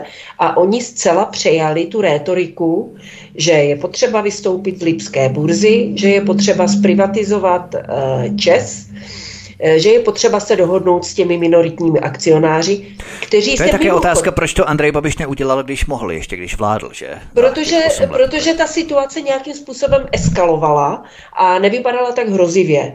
Takže jak spousta lidí se dobírá postupně nějakého prozření, eh, já tím ho nechci obhajovat, ale jenom říkám, že teď ta situace je taková, že to nejsilnější hnutí, eh, včetně teda Babiše, Eh, už zcela otevřeně mluví o privatizaci. Eh, také jsem eh, zjistila, že s těmi minoritními akcionáři nikdo o ničem nejedná. Oni by byli přístupní nějak to upravit, ale protože ČES jako takový taky má rád velké zisky, vláda má taky ráda velké zisky z DPH, takže takže, eh, ale tady od toho nejsilnějšího opozičního hnutí slyšíme tady toto. A co to je pro mě, pro mě to znamená, že když oni o tom takto mluví, to znamená, že se to dostane k jejich voličům, což je nějakých 30% obyvatel a mohlo by to tu situaci nějakým způsobem eskalovat a překlopit na stranu nějakého rozumnějšího řešení, protože je opravdu absurdní, aby největší výrobce elektřiny v Evropě jí měl nejdražší to je, to je normálně výsměch. A to i lidé, kteří jsou úplně výmletí, chápou, že to je špatně. Jo. Takže takže s tím Čezem, já si myslím, že oni ten, v tom Čezu se snaží využít té situace do poslední chvíle, dokavať to půjde, aby vydělali co nejvíc peněz. Samozřejmě vláda říká, že ty peníze, které se vydělávají a odírají se tak naši občané a naše české firmy, takže budou sloužit pro výstavbu další elektrárny. Ale na co nám bude další elektrárna, když nám stejně tu elektřinu budou prodávat draho a budem, budou ji vyvážet do Německa. Takže takže já si myslím, že to, to je jedna z mála věcí, eh, kde i fakt hodně hloupí lidé mají v tom jasno. A ten názor v té společnosti je takový, že s Česem se něco musí udělat. Je to problém právě proto, že ČES z lidí vydoluje tyto zisky za drahou elektřinu v rámci těch jejich rekordních zisků, které mají a těmito penězi třeba vláda zase zadotuje od vybraných firm solární panely, které si vylobovaly u vlády ty firmy. To znamená, že ty peníze se takto otočí a na dotacích se potom můžou napakovat právě ty firmy, které si vylobovaly instalaci teď boomu solárních panel na střechy rodinných domů. Jo? To znamená, že ty peníze se takto můžou točit. Ale Míša Julišová, vládní ekonomové se ohánějí volným trhem, jak tady řekla Eva, ale to je přece takový plábol, protože tady frčí dotace, jako na běžícím páse, třeba s těmi solárními panely, přeregulovaná ekonomika z Bruselu, jak to říkala Eva, takže opět vláda není schopná zajistit vlastním občanům a podnikatelům nějaké normální ceny produktu, kterého je dostatek a je levný. Jeho výroba není drahá. Ano. Je to další marker, další indicie toho, že co se děje, je záměr, jak nás ždímat a dojit, aby se pár gaunerů napakovalo, zatímco obyvatelé chudnou, Míšo. Ano, já si také myslím, že celá tady ta energetická krize je vyvolaná záměrně. Oni ji teď samozřejmě z radostí svádí, já nevím, na Putina na válku a na tamto. Jo, to je jako krásná zámínka, ale to s tím nesouvisí. Jo. Tady ta krize už začala dávno předtím a nyní akorát se jim to hodí a tak mohli takhle, jak se říká lidově, vyštengrovat do, do těchto obrátek. A volný trh je regulován právě kvůli té armádě těch spekulantů. To je jejich lobby, které takhle pracuje na nejvyšší úrovni. Jo? To není regulace, jak by si někdo mohl myslet, jako kvůli zájmu lidem, aby se to nějak rozprostřelo a tak se to reguluje, aby lidem bylo lépe, ale v žádném případě nic takového není smyslem ani regulací, ani dotací a nikdy to smyslem ani nebylo. Ano, takže ty regulace si zajišťují právě ta vlivná lobby, eh, která eh, samozřejmě díky svým eh, vlivným lidem na určitých místech, které tam dosadila, protože pomocí korupce, že, si ošéfovává svoje zájmy. Jo? Takže vlastně už na té nejvyšší úrovni nám tady funguje celá tady ta vláda, nebo ty vlády a tady tyhle ty různé cnostné mezinárodní organizace a tak dále, nám fungují na bázi mafie. Řekněme si to na rovinu. Jo, to je báze takové té malá domů, jo, ty na mě, já na tebe, teď si vzájemně posilují ta média, mm, ti samozřejmě hmm. s nimi spolupracují, protože také jsou jimi placení. Že jo, organizovaný tam, zločin, mafie organizovaný zločin. Přesně tak, mafie neboli organizovaný zločin na nejvyšší úrovni prorostl, prorostl už naprosto do všeho a je opravdu čindá a posiluje. Tak a posiluje čím dál tím víc. To je výsledek toho, co vidíme kolem sebe. Eva Hrindová, takže je to v podstatě uměle vyvolané zdražení energie, protože jsou jenom navýšené ceny bez jakýchkoliv vstupních nákladů, protože jak je vidět, výdaje jsou stále stejné a proto tak velké zisky Česu. To je v podstatě to, co bychom si měli zapamatovat v rámci eh, raketového zdražování elektřiny, Evy. Ano, to já už, já už to ani moc nesleduju, protože co s tím chcete dělat, jo, že je to, je to uměle vytvořená situace, eh, spíš se bavím u toho, když sleduju nějaké diskuze v televizi a opravdu je to až komické, jak to svádí, eh, jak, jak prostě se jim ten Putin hodí eh, a ta Ukrajina a jak to všechno svádí na to. Přitom ty extrémní ceny se začaly objevovat dávno před dávno před eh, v podstatě eh, ten přeregulovaný trh, eh, který slouží jenom k, tomu, k ziskům určitých skupin, vlastně byl příčinou, proč spadla Bohemia Energy a ta, ta spadla na podzim a teprve v únoru Putin vstoupil na Ukrajinu. Takže, takže ta situace tady zrála mnoho let a nevím, jakým způsobem, dneska jsem se o tom bavila s mojí máti, já jsem mi říkala, no tak i kdybychom to chtěli jako řešit tady v České republice, tak zase těžko něco vyřešíme, když vlastně veškeré firmy, eh, které u nás, nebo většina firm, které u nás působí a vlastní ty potrubí, tak jsou to firmy německé, eh, RVE, no a my jsme měli Transgas, ten jsme prodali, ten jsme zprivatizovali, takže, eh, takže ta situace je celá špatně, a měli bychom opravdu eh, začít tím, že bychom měli začít získávat zpátky eh, do vlastních rukou eh, tady tu důležitou infrastrukturu, aby byla státní, aby byla vládní, aby jsme mohli v krizových situacích nějakým způsobem zasáhnout a nemuseli se tady klepat z toho, že, že ty firmy budou chtít mít co největší zisk a kvůli tomu nám tady zbankrotuje půl průmyslu. Takže Ono se tady právě cílí na tu diskontinuitu v rámci pokračování těch událostí, kdy se tady tvoří určitý milník, kdy hmm. co bylo předtím, tak jako by neexistovalo právě před tím 24. únorem 2022, kdy začala válka na Ukrajině.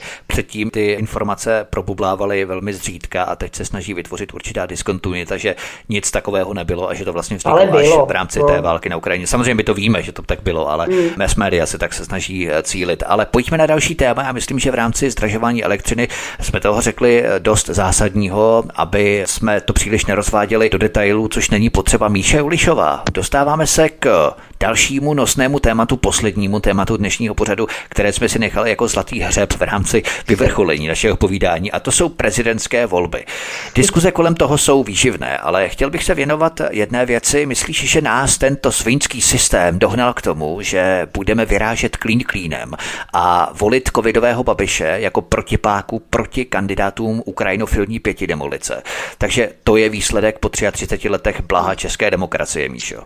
No, říkám na rovinu, já ještě sama nevím, koho budu volit. Je to smutné, ale je to tak. Podívejte, Babiš opravdu je vytloukaný klín, opravdu je menším zlem. Já sleduju trošku jeho politiku i v tom Bruselu, nejenom to, co tady sděluje lidem. Vždyť ti jeho poslanci hlasují stejně jako vládní poslanci.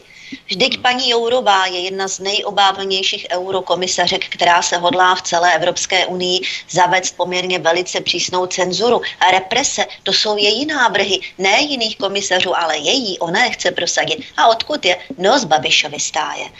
Kdo tady zavedl covid teror, kdo se k tomu tak vřele přihlásil, vzpomeňme si na všechny ty odborníky, které podporovala jeho vláda, Sníh, Meses a tak dále. To jsou jeho lidi, kteří tady vytvořili ten teror. Pro mě to byly dva nejhorší nejhorší roky v mém životě, kdy člověk se skutečně musel bát, aby nezavedli nějaké to povinné očkování, eh, s čímž bych já nesouhlasila, protože nehodlám si do svého těla nechat vpíchnout jakousi experimentální neznámou látku, o které se nyní už ukazuje, že zdraví neprospěšná. Ano, a museli bychom si seřadit do fronty, pokud bychom chtěli zůstat v práci, protože nějaké peníze někde získávat musíme, že?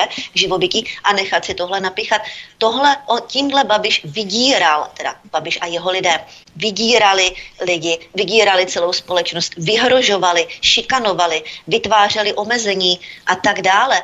Já nějak tam nevidím nějakou velkou alternativu, nebo že by mu záleželo na našich lidech, na naší zemi, na naší prosperitě. Eh, ať hledám, jak hledám, stále nenacházím.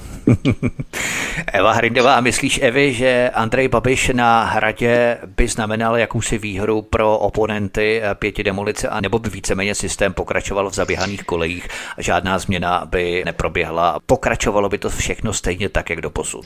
No, já to řeknu jinak. Já to řeknu jinak. My se musíme podívat na tu situaci eh, z jiného úhlu pohledu. Eh, eh, a musíme si přiznat, že nemáme ve hře žádného kandidáta, který by relevantně měl šanci, protože pan Bašta relevantně šanci udělat nějaký solidní výsledek prostě nemá. To, to, to jako ne, nemá cenu vůbec jako rozebírat. Samozřejmě. No a e, takže co nám tam zbývá? Opravdu, e, opravdu e, když nepůjdeme k volbám, když se tady budeme rochnět v tom, jaký je Babiš hajzl a nebudeme ho volit, tak dostaneme Pavla nebo Nerudovou. A teďka si pojďme říct, jestli se nám to líbí, ta situace. Jestli se nám líbí, že pěti koalice bude mít veškeré instituce, veškeré ústavní funkce, jestli je to situace, která se nám zdá dobrá a, a, pro nás jako příjemná. Já si myslím, že oni, když získají tu poslední instituci, takže, je to, takže jim to otevře prostě nebývalé možnosti a minimálně čtyři roky nebo dva roky, než budou normální volby parlamentní, eh, se budou snažit dostat svoje lidi na co nejvíc míst a zlikvidovat co nejvíc svých oponentů, eh, zlikvidovat ano, jakožto silnou opoziční stranu, což teda předvádí s tím soudem, s tím Babišem kvůli tomu čapímu hnízdu. A úplně si to tady vyčistí, udělají, eh, schválí si eh, tu mm, korespondenční volbu, aby si mohli falšovat volby, já tohle nechci. Já se přiznám, že já tohle nechci. A teďka je otázka, jestli když tam bude Babiš, protože to je jediný, který může relevantně uh, soupeřit s tou Nerudovou nebo s tím Pavlem, uh, jestli, když tam bude Babiš, jestli to nebude stejné, nebo nebude to horší. Já si myslím, že horší to nebude, protože Babiš je populista a jak mnoho lidí, jak mnoho lidí uh, zmiňuje, Eh, on eh, nebude dělat kroky, které by vedly k likvidaci českého průmyslu, protože by si tím zlikvidoval sám sebe. Minimálně tady tato brzda v podobě Babiše by tady mohla být. A e, nesouhlasím s tím, když spousta lidí, kteří jsou až doslova sfanatizovaní e, na to, aby prosadili e, volbu Bašty, tak oni tvrdí, že Babiš je domluvený s pěti koalicí pro boha, jako kde vidíte tu domluvu, jako kde vidíte tu domluvu. Já nevidím, že by Babiš byl v nějakém souladu s premiérem Fialou nebo s tou vládou. Já nevidím, že by Babiš byl v souladu s mainstreamem. Já spíš vidím domluvu o Kamury, který se nechal slyšet, že Babiš má rezignovat a má se vzdát boje o Já teda- hrad. Jo, já takže teda- to je spíš ta domluva určitá Já musím, já musím říct, že Okamura a SPD, eh, kteří, eh, kteří vlastně zlikvidovali šanci Aleny Vytázkové na to, aby, aby mohla eh, být normálním kandidátem v prezidentských volbách, protože jenom šílenec eh, by do toho šel, eh, když si Okamura a SPD eh, postavili vlastního kandidáta, tak eh, logicky ta Alena Vytázková vůbec tu kandidaturu ani nepodala. To mně přišlo od Okamury strašně nefér a strašně nezodpovědné, že třeba té Vytázkové neřekl, podívej se, ale my budeme mít svého vlastního kandidáta, nebo já nevím, prostě... No, protože ona je neředitelná, to je taky to, že vlastně Bašta je ředitelný jejich součástí, ale Alena Vytázková Dobře, není ok, ředitelná, kontrolovatelná, jako není pod tady- ním a nenechá se sebou orat. Takže, Jo, takže to je to důležité. SPD, SPD neustále vykřikuje o tom, jak máme být jednotní jako a máme podporovat tu jedinou správnou opozici, ale s nikým se nebaví, s nikým nechtějí spolupracovat a v podstatě nás svými rozhodnutími vydírají a oni říkají, tady, tady máte baštu, nikoho jiného lepšího nemáte, Babiš je debil, toho nevolte, volte baštu.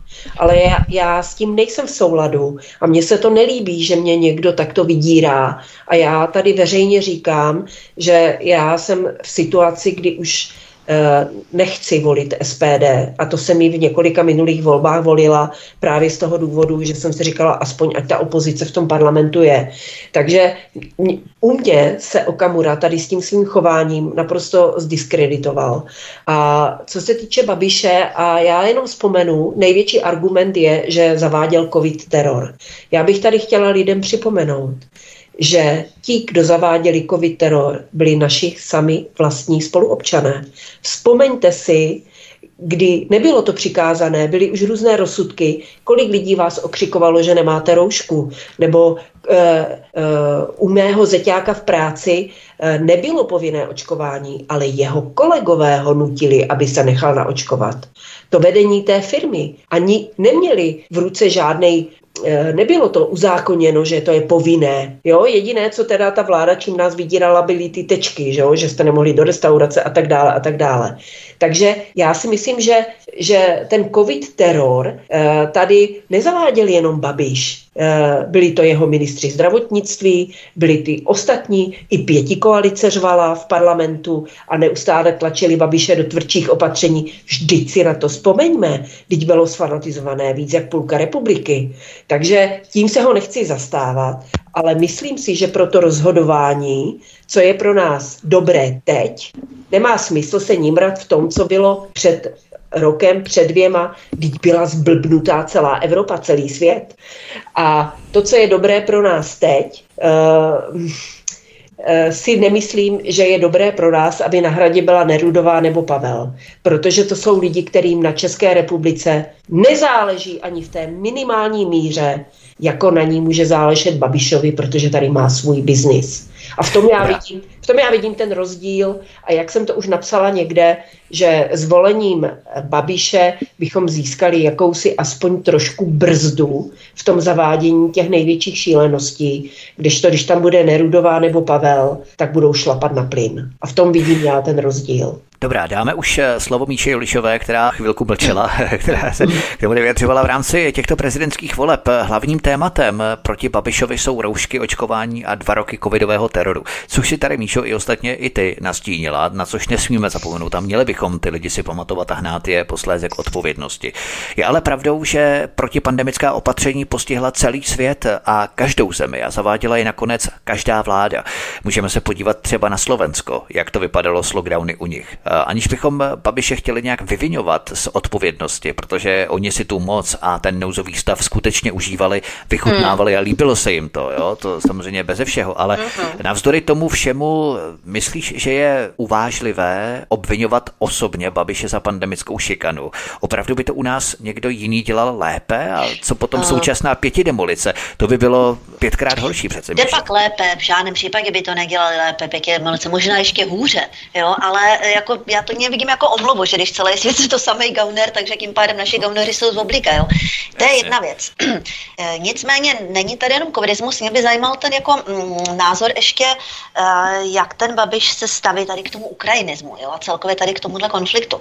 Já mám obavu, že on tam zaujímá v podstatě stejné názory politické jako pěky demolice. Jo, nicméně souhlasím s Evou v tom, že Pavel a Dánuše by byly na hradě rozhodně pro naši republiku horší varianta a horší, eh, takže celkově ten Babiš by z toho vyzněl, ano, v tomto smyslu lépe.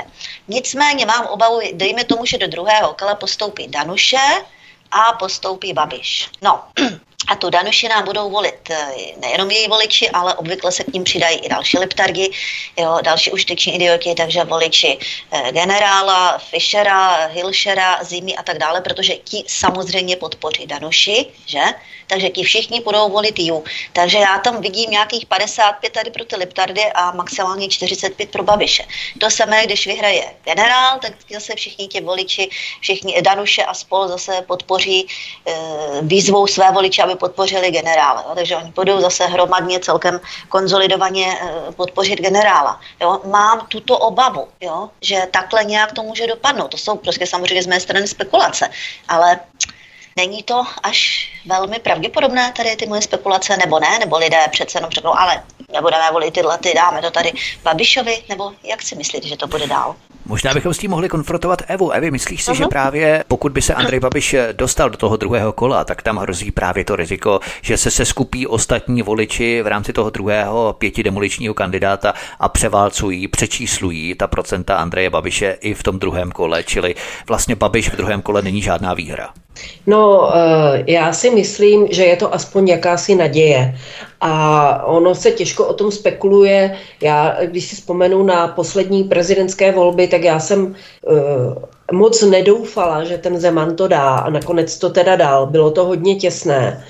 A um, je, jako je to úplně jedno, jo, že já, já se přiznám, že já jsem v tomto velký pragmatik.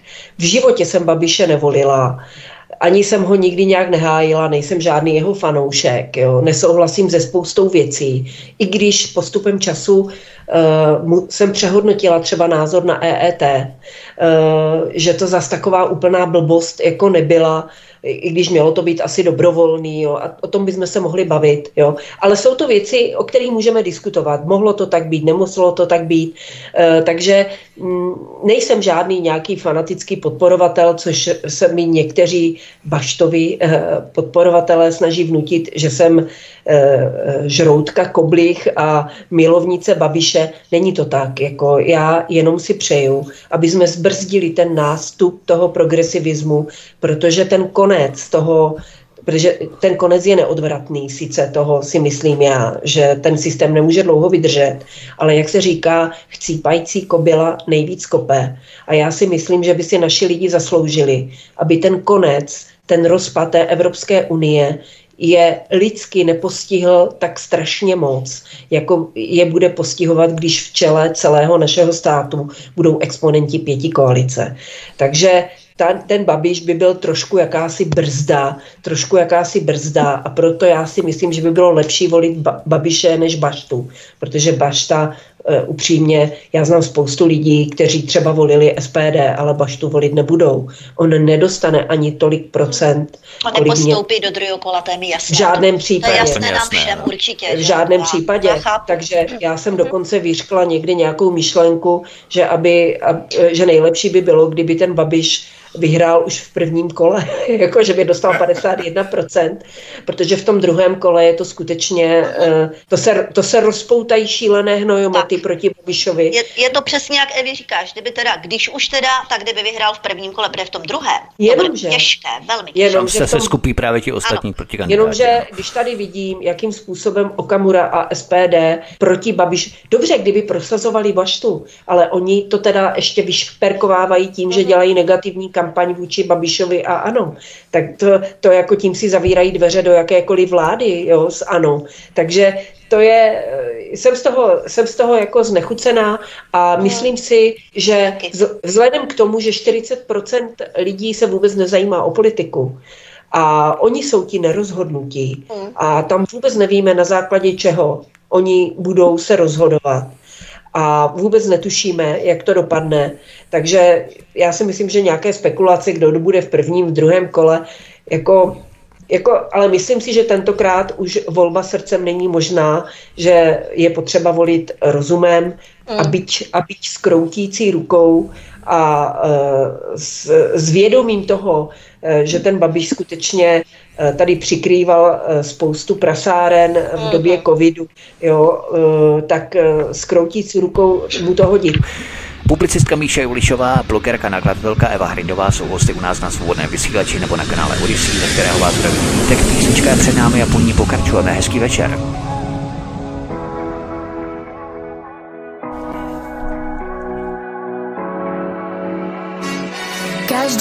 Ti přes webku volám a i když tě teď u sebe nemám, boj o náš svět nikdy nevzdám. Klíče od lockdownu hledám. Řekl, dělí nás od sebe několik mil, ale vzdávat se prostě není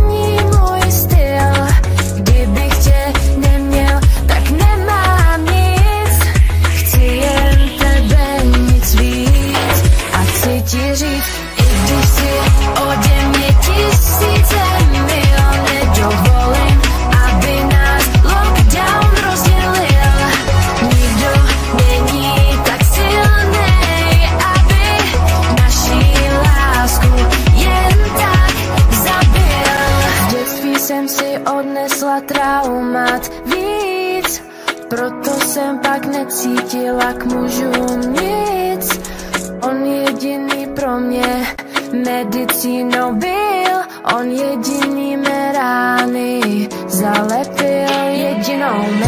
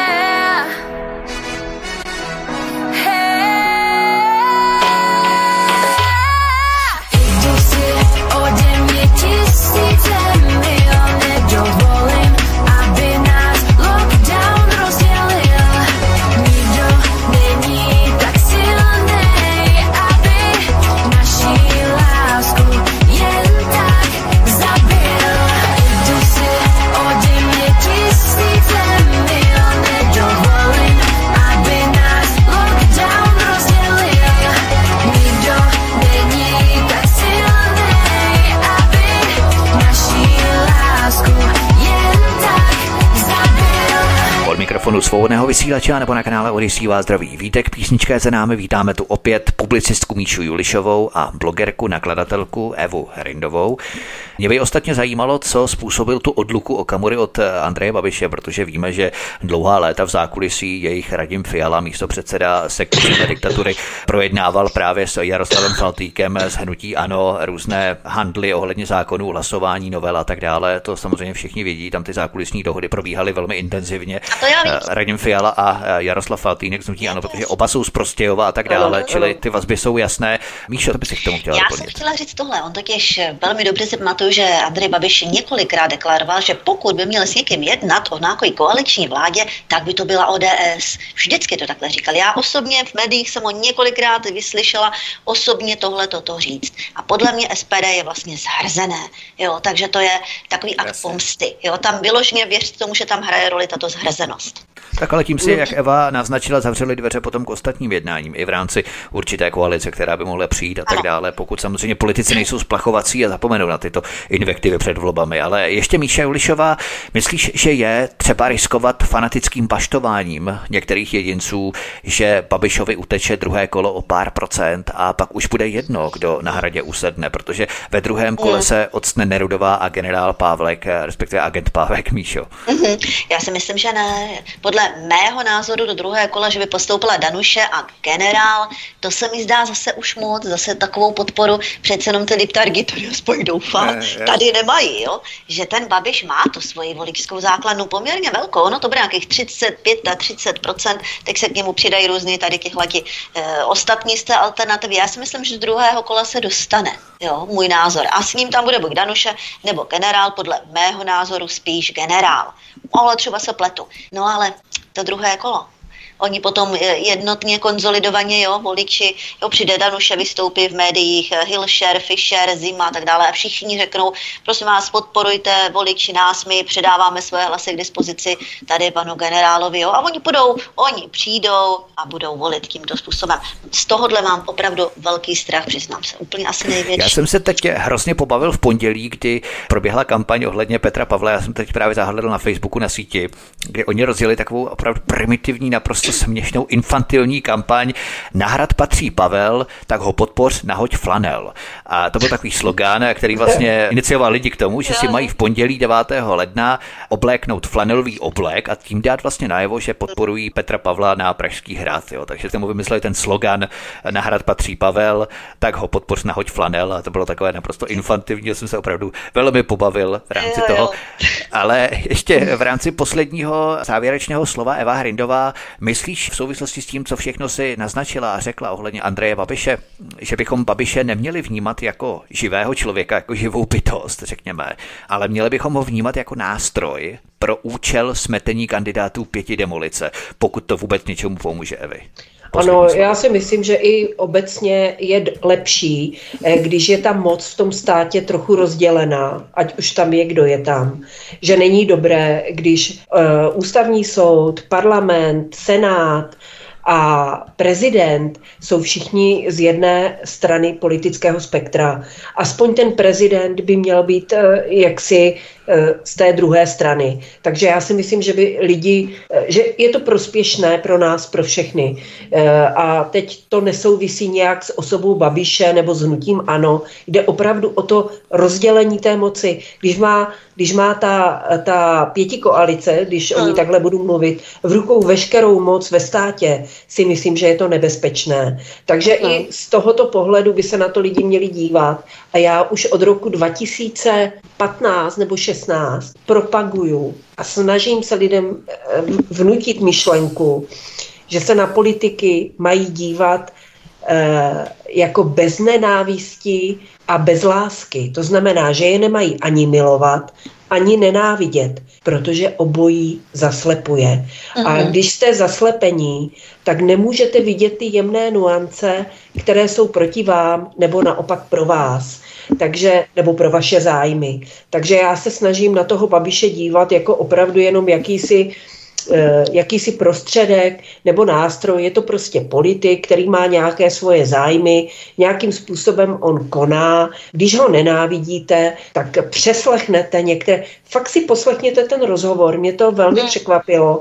A já bych ještě chtěla připomenout, že ten častý argument, že jeho poslanci eh, v Evropském parlamentu, ta, tam je ta Dita Charamzová, ano, oni jsou taky, jakože podporují Ukrajinu, to, to často, sice trošku zdráhavě, ale eh, projevují se taky jeho poslanci v parlamentu. Řekněme, že jsou pod stejnou propagandou jako všichni ostatní v republice, takže budíš, jo.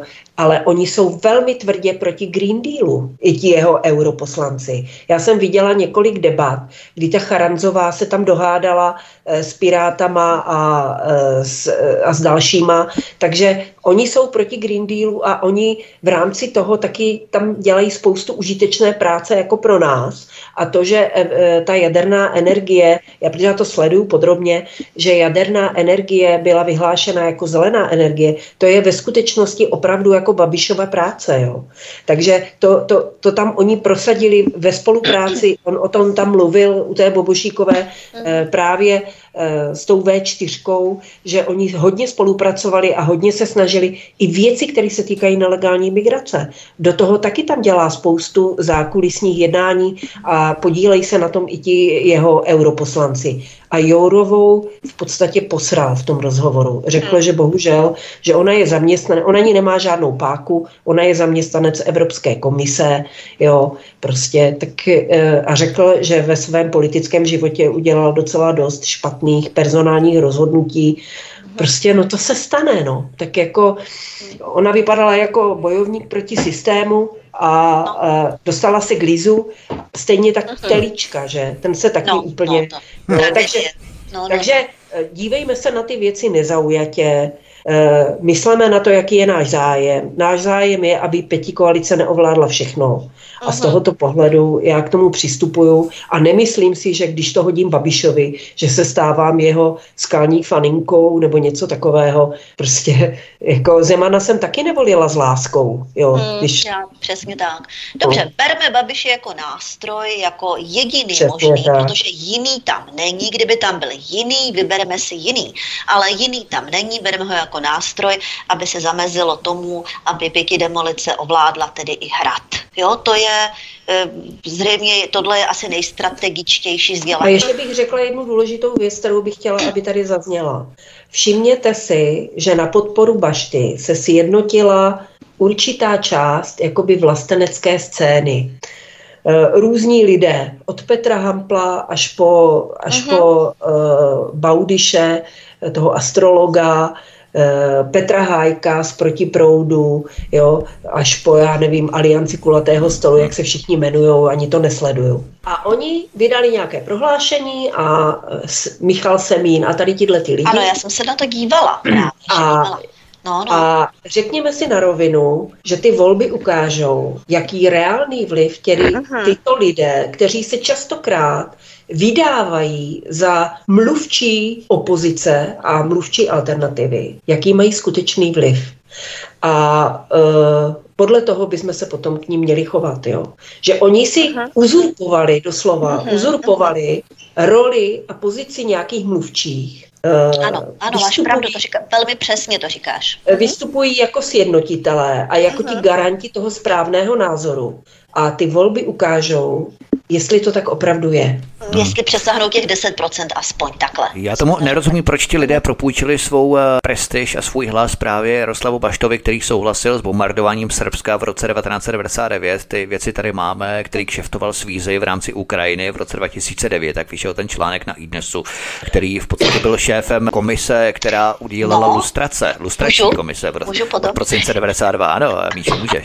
No mě tam zaujal ten pan Hampl. On je takový, takový vřelý covidista, on ten covid tak prožíval, opravdu věřil tomu covidovému koncenzu, že je takový jediný správný, čistý, nastolený a přece by nám vědci nelhali, že? A vlastně podporoval toho Babiše v té době, který taky tento koncenzus takto razil, že? V naší zemi.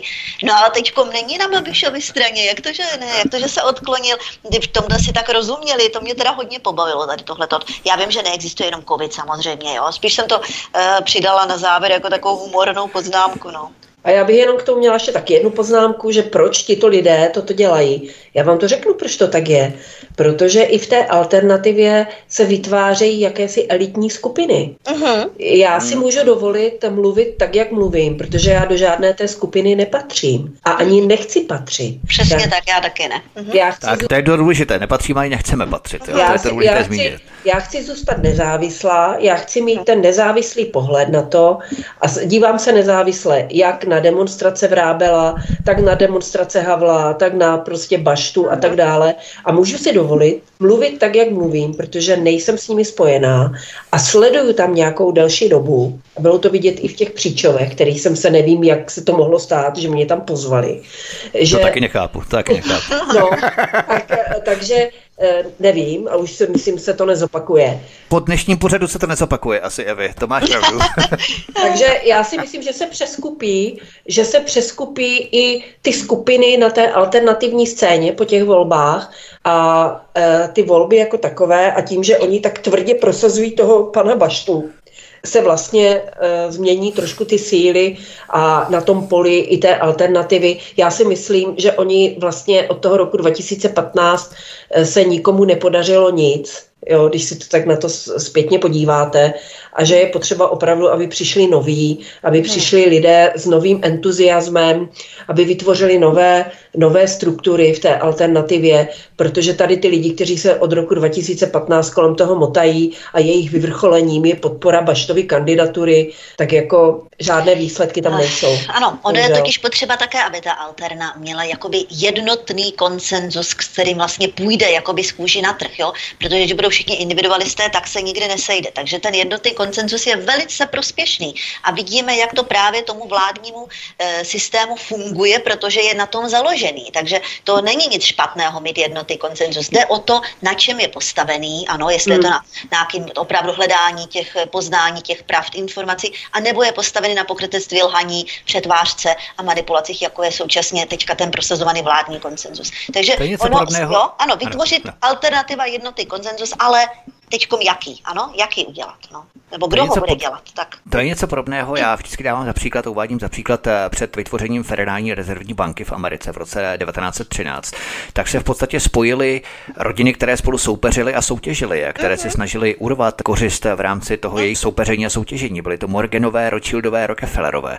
A ti v podstatě se spojili, došlo ke schůzce na Jekyll Island na pobřeží Georgie v roce 1910, kdy byli jejich reprezentanté, kteří dohodli podmínky vytvoření Fedu, Federálního rezervního systému ve Spojených státech. A v podstatě tyto tři rodiny, největší globalistické rodiny, se spojily v tom, aby si zajistili tisknutí a emitaci peněz a půjčování peněz vládě Ameriky na dluh, to znamená nekonečné dluhy, nekonečné bohatství. V podstatě oni si zajistili to, že budou oni ti, kteří budou tisknout peníze v rámci soukromého Fedu.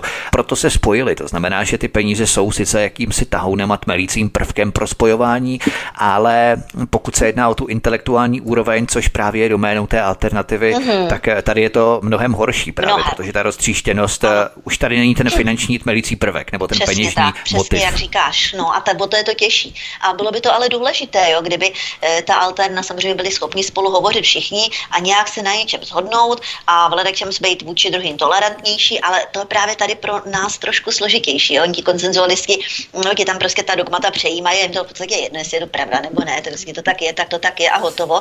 Ale nám to jedno není. Jo, nám na tom záleží. Já Proto to, to- máme horší. Hm. Já bych řekla, že současná alternativa česká je v podstatě stejná elitářská skupina, jako byla v minulém režimu Charta 77. jo. Takže, takže uvidíme, jestli, eh, jestli tedy obhájí svoje elitní postavení eh, po prezidentských volbách tím, že Bašta udělá eh, kolem 10%, jako, tak bych řekla, že se jim podařilo zmobilizovat 10% voličů. Já, já si to nemyslím, že by se to stalo, ale můžu se samozřejmě mílit. A jestliže ten jeho výsledek bude pod 5%, tak, eh, eh, tak je zřejmé, že tito samozvaní vládcové alternativy prostě selhali a selhávají už delší dobu a toto bude jenom, jenom jen, a podle toho já se k ním také budu chovat. No ale jim je to stejně jedno, protože já do žádné partičky fakt jako nepatřím, ani nechci Mhm. patřit, eh, takže, takže uvidíme. No. Pokud Ještě- budou mít 10%, bude to teda podle mě maximální úspěch a to si teda můžou gratulovat.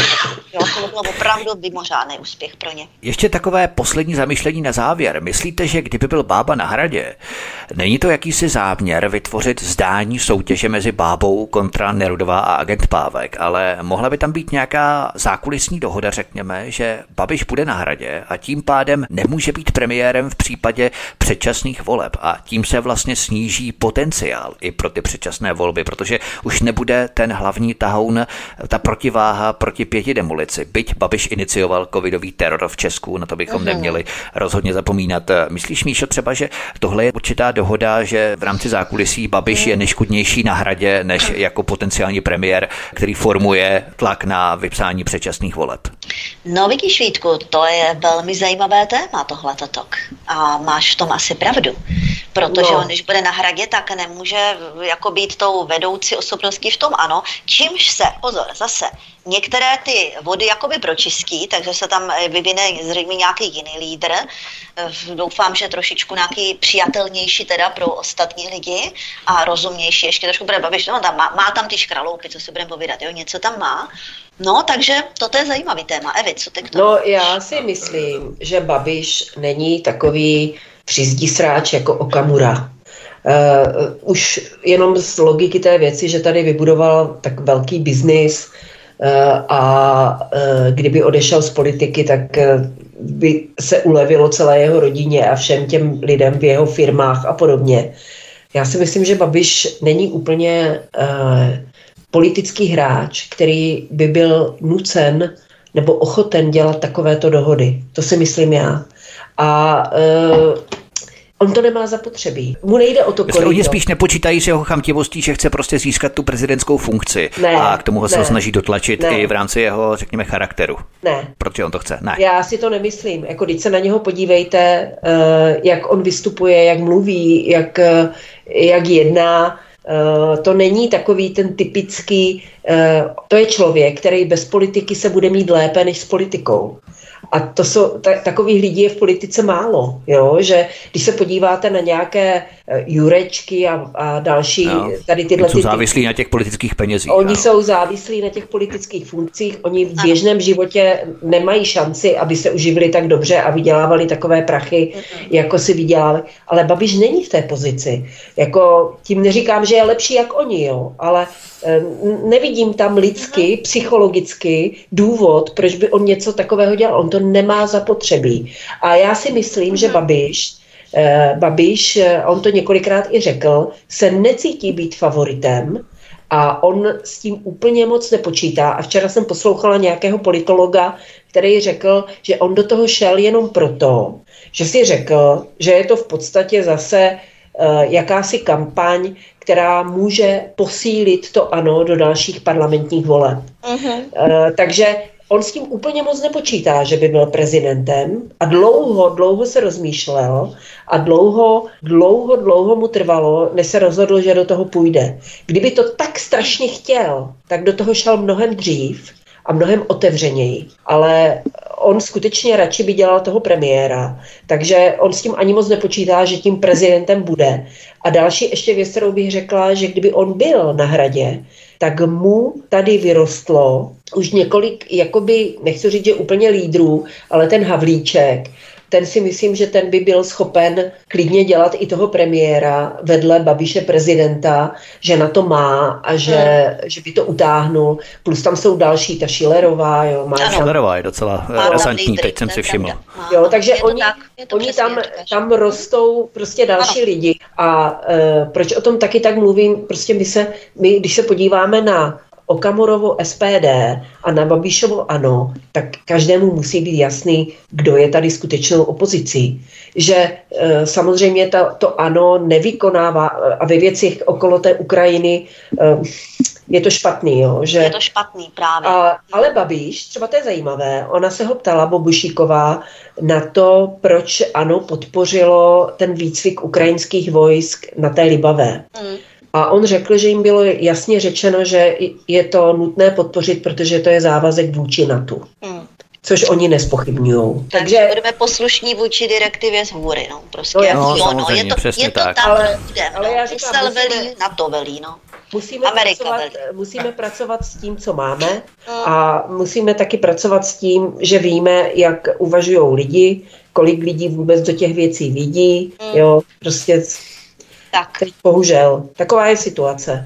Ještě bychom možná měli zmínit na závěr, že ministerstvo vnitra delegovalo, a není to poprvé, bylo to i 6.1.2012 a potom v roce 2017 a už několikrát, na sčítání hlasů v rámci archů pro prezidentské kandidáty, tak jmenovalo firmu bez výběrového řízení mimochodem, firmu Hewlett Packard, americkou Hewlett Packard, což samozřejmě potom stáhli a dali tam firmu, která je partnerská v rámci této firmy Hewlett Packard, jednalo se o VB Futures, což byla další firma, to znamená, že sčítání hlasů v rámci archů prezidentských kandidátů, v rámci politických procesů, které jsou v České republice, tak má na starosti americká firma, vůbec to nemá žádná česká firma, jo, takže to je další věc.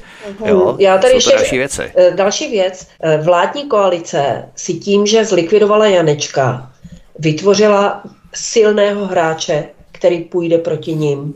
A to je taky pro nás nějaká naděje, že, dobře. ten, že, Ano, že, ano. že ten Janeček, Mhm. jako můžete si o něm myslet, co chcete, ale eh, za mě to je Tak je to člověk, exponent Klause Švaba samozřejmě. Že? Jo, ale za To mě to je ekonomické fórum. člověk, který, který eh, jak si bych řekla, velmi přesvědčivě eh, hájí svobodu slova.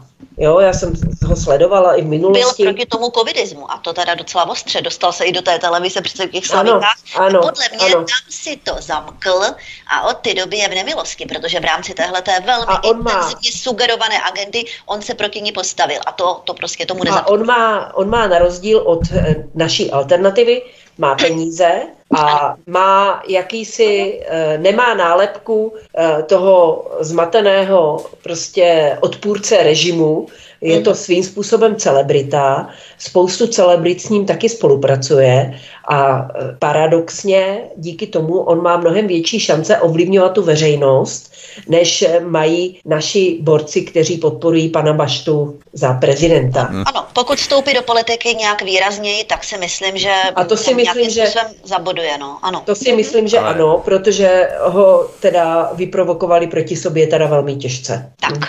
Říkám ale osobně a naprosto na rovinu, že se nechci dožít situace, kdy budu muset volit mezi Karlem Janečkem a Andrejem Babišem. No. To se opravdu nechci dožít. To je strašná no. představa.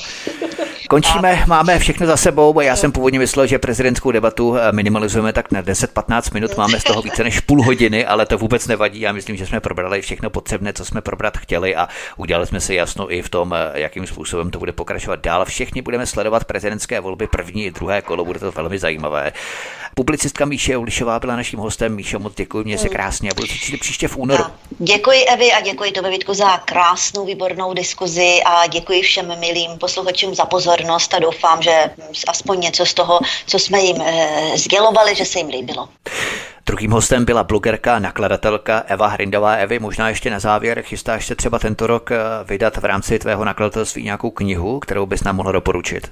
No, já se přiznám, že už jsem byla opravdu na vážkách, že to úplně všechno totálně zruším, ale mám, já jsem o tom tady už jednou mluvila, ale vypadá to, že tu knihu o tom Rusku, kterou mám v rukopise, že se nám to podaří eh, dotáhnout do vítězného konce a na jaře bychom to mohli vydat.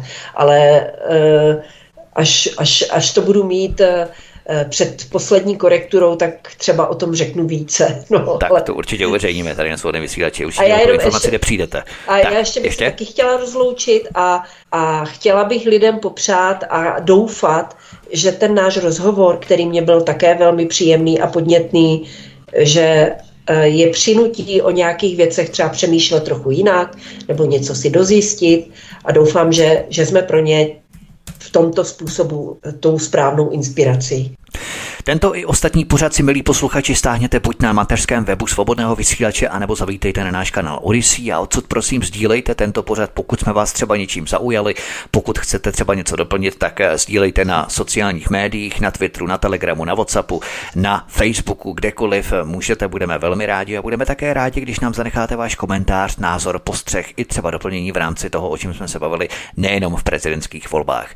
Také se prosím připojte k odběru tohoto kanálu kliknutím na tlačítko odebírat a také zvoneček, tedy zapnout notifikace, upozornění, abyste nezmeškali i další pořady, které pro vás tady na kanále Tapin Rádio Svobodného vysílače chystáme. To by bylo všechno od mikrofonu Svobodného vysílače nebo na kanále Odisí vás zdraví vítek, mějte se všichni moc krásně a příští týden se s vámi opět těším na slyšenou. Lhali nám, lžou a lhát budou. Naše oči převázali pozlacenou stuhou. Z jejich slov a skutků doslova mrazí. Z politiků stávají se vrazy. Otevřete oči, svět se jinak než říkají točí. Otevřete víčka, sundejte růžová sklíčka. Pravda bolí, pravda něco stojí. Vzít je holí, přes prsty, přes záda i po prdeli. Prosíme, pomožte nám s propagací kanálu Studia Tapin Rádio Svobodného vysílače CS.